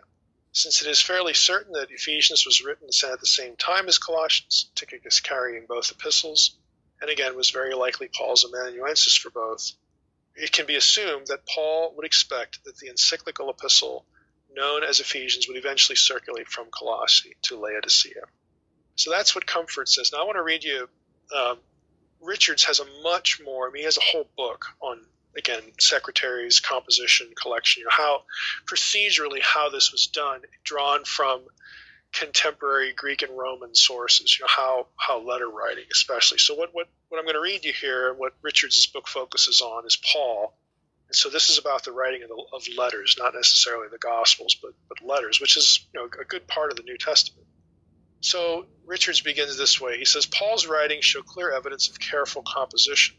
They were not dashed off one evening in the flurry of mission activity. And then he quotes Betz, which is a major commentator, commentator on Colossians. Betz says, The very employment of an amanuensis, a secretary, rules out a haphazard writing of the letter and suggests the existence of Paul's draft and the copy by an amanuensis or a sequence of draft composition and copy. Uh, that's, that's the end of Betz's quote. In other words, if you're going to use an amanuensis, you would use that guy. Okay, there, there's there's going to be some process of dictation and then talking about you know how to say this and how to say that. Oh, well that, hey, that sounds better than what I have. Let's cross that line off and replace it. You're, there's going to be a process to producing this letter that, by definition, the end product is going to be a careful thing. It's going to be well put together, well crafted. It's going to hit all, all the things that it needs to hit, so on and so forth. So Betz is saying if you're going to use one of these, you know, secretaries, you know, th- this is to be expected. It's not just a haphazard, man, I got to fire this thing off and here you go.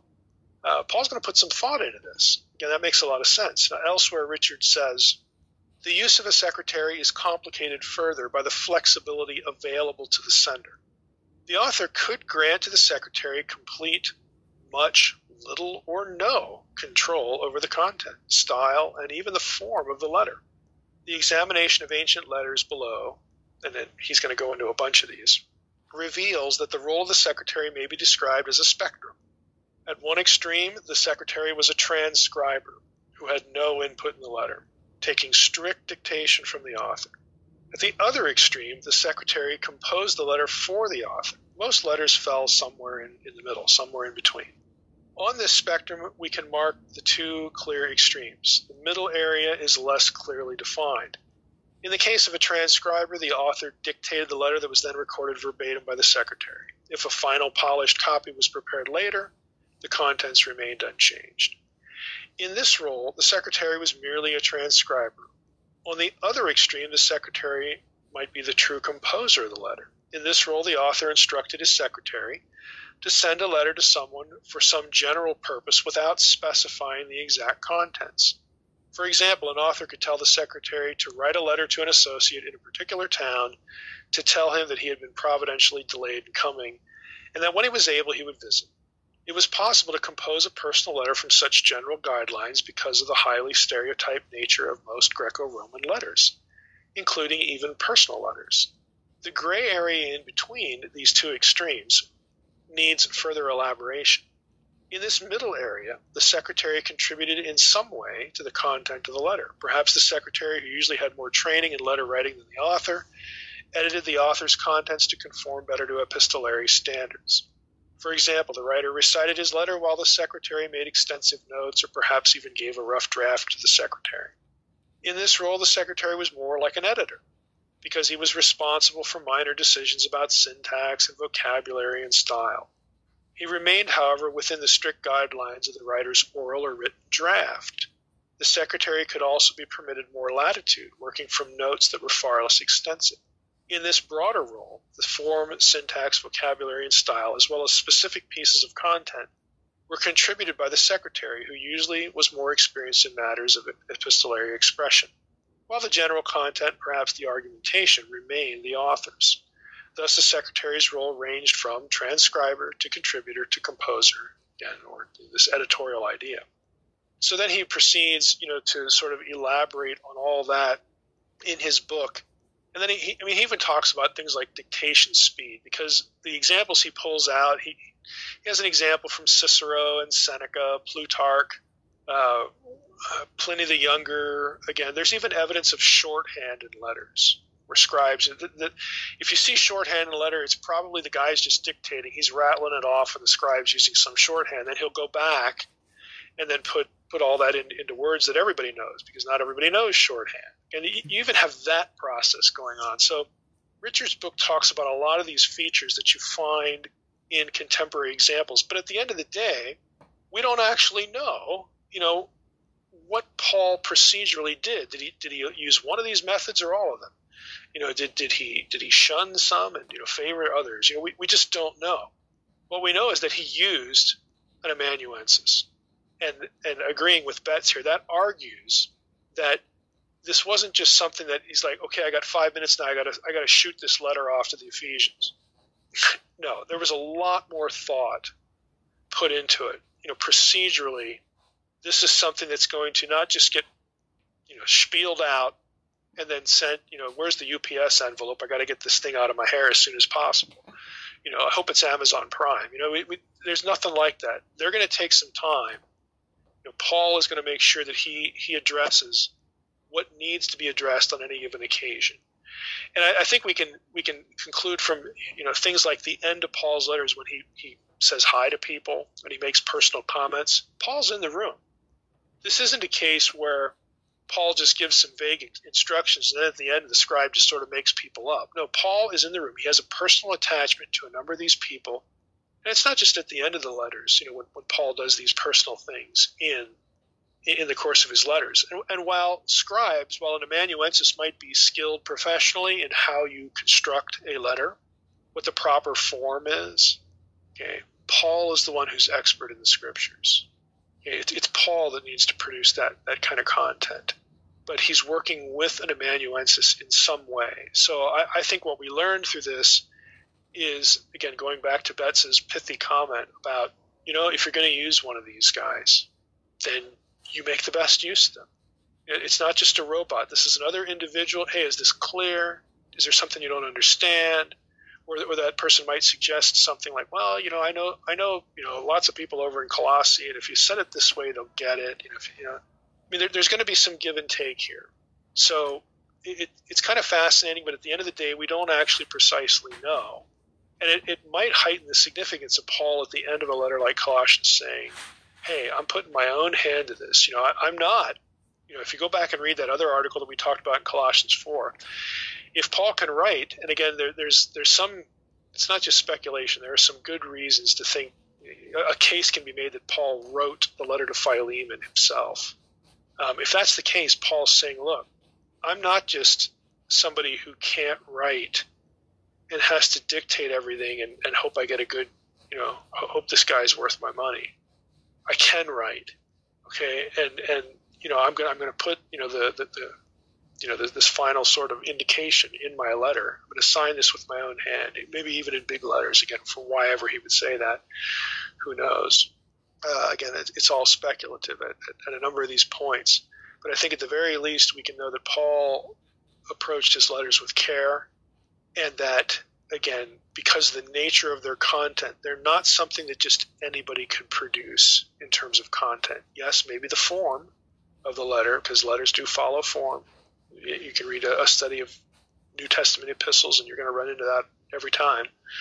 You know, what, what were the form, you know, the, the stock elements of how we do a letter? We do this too. Dear so and so. I mean, I remember in grade school being taught how to write a letter. Mm. There's, you know, the opening salutation, then you, you, what you do in the first paragraph is a bit formulaic. You know, you talk about the weather, whatever. You know, how you doing? There's a greeting. Okay, and extending. I mean, they're just parts of writing a letter. At the end, you know, you sign off in certain ways. Sincerely, you know, Mike. Okay, I was taught to do this. It's a very simplistic thing. You know, as a child in, in grade school, you know, they they taught us how to do that. But anyone who's been to law school knows there are ways to write a legal brief so that the person who reads it knows that you're competent because if you don't do it that way, they're going to think you're incompetent. How in the world did you get a law degree? Okay, there are just ways to do certain things in the literate world that have to be learned and observed, both you know for the sake of communication and also for the sake of, of having the, the person on the other end feel confident that the person who wrote this knows what they're talking about. So yes, an amanuensis is important to get all those things right so that Paul can't be accused of being a hack. But on the other hand, it's Paul. I mean, and, and Paul has has a command of, of the scriptures. You know, he has, he has a command of doctrine. He spent a lot of time, you know, with the, the original apostles and so on and so forth. That content isn't something that can just be produced by anybody. It has to be produced by someone who was there, at least in terms of the post-resurrection, you know, context, and who knows the scriptures well. So again, I think it's instructive just to take this little rabbit trail. All right, Mike. Well, that's all the questions we have for this episode. So, is anything else you'd like to mention? This is it. If you have any more Colossians uh, things to get off your chest, now's the time to do it. No, I think I think I think that's all I have for for the episode. So, good questions. All right. Yep. We appreciate everybody sending in their questions. Please continue to do so at treystricklin at gmail.com.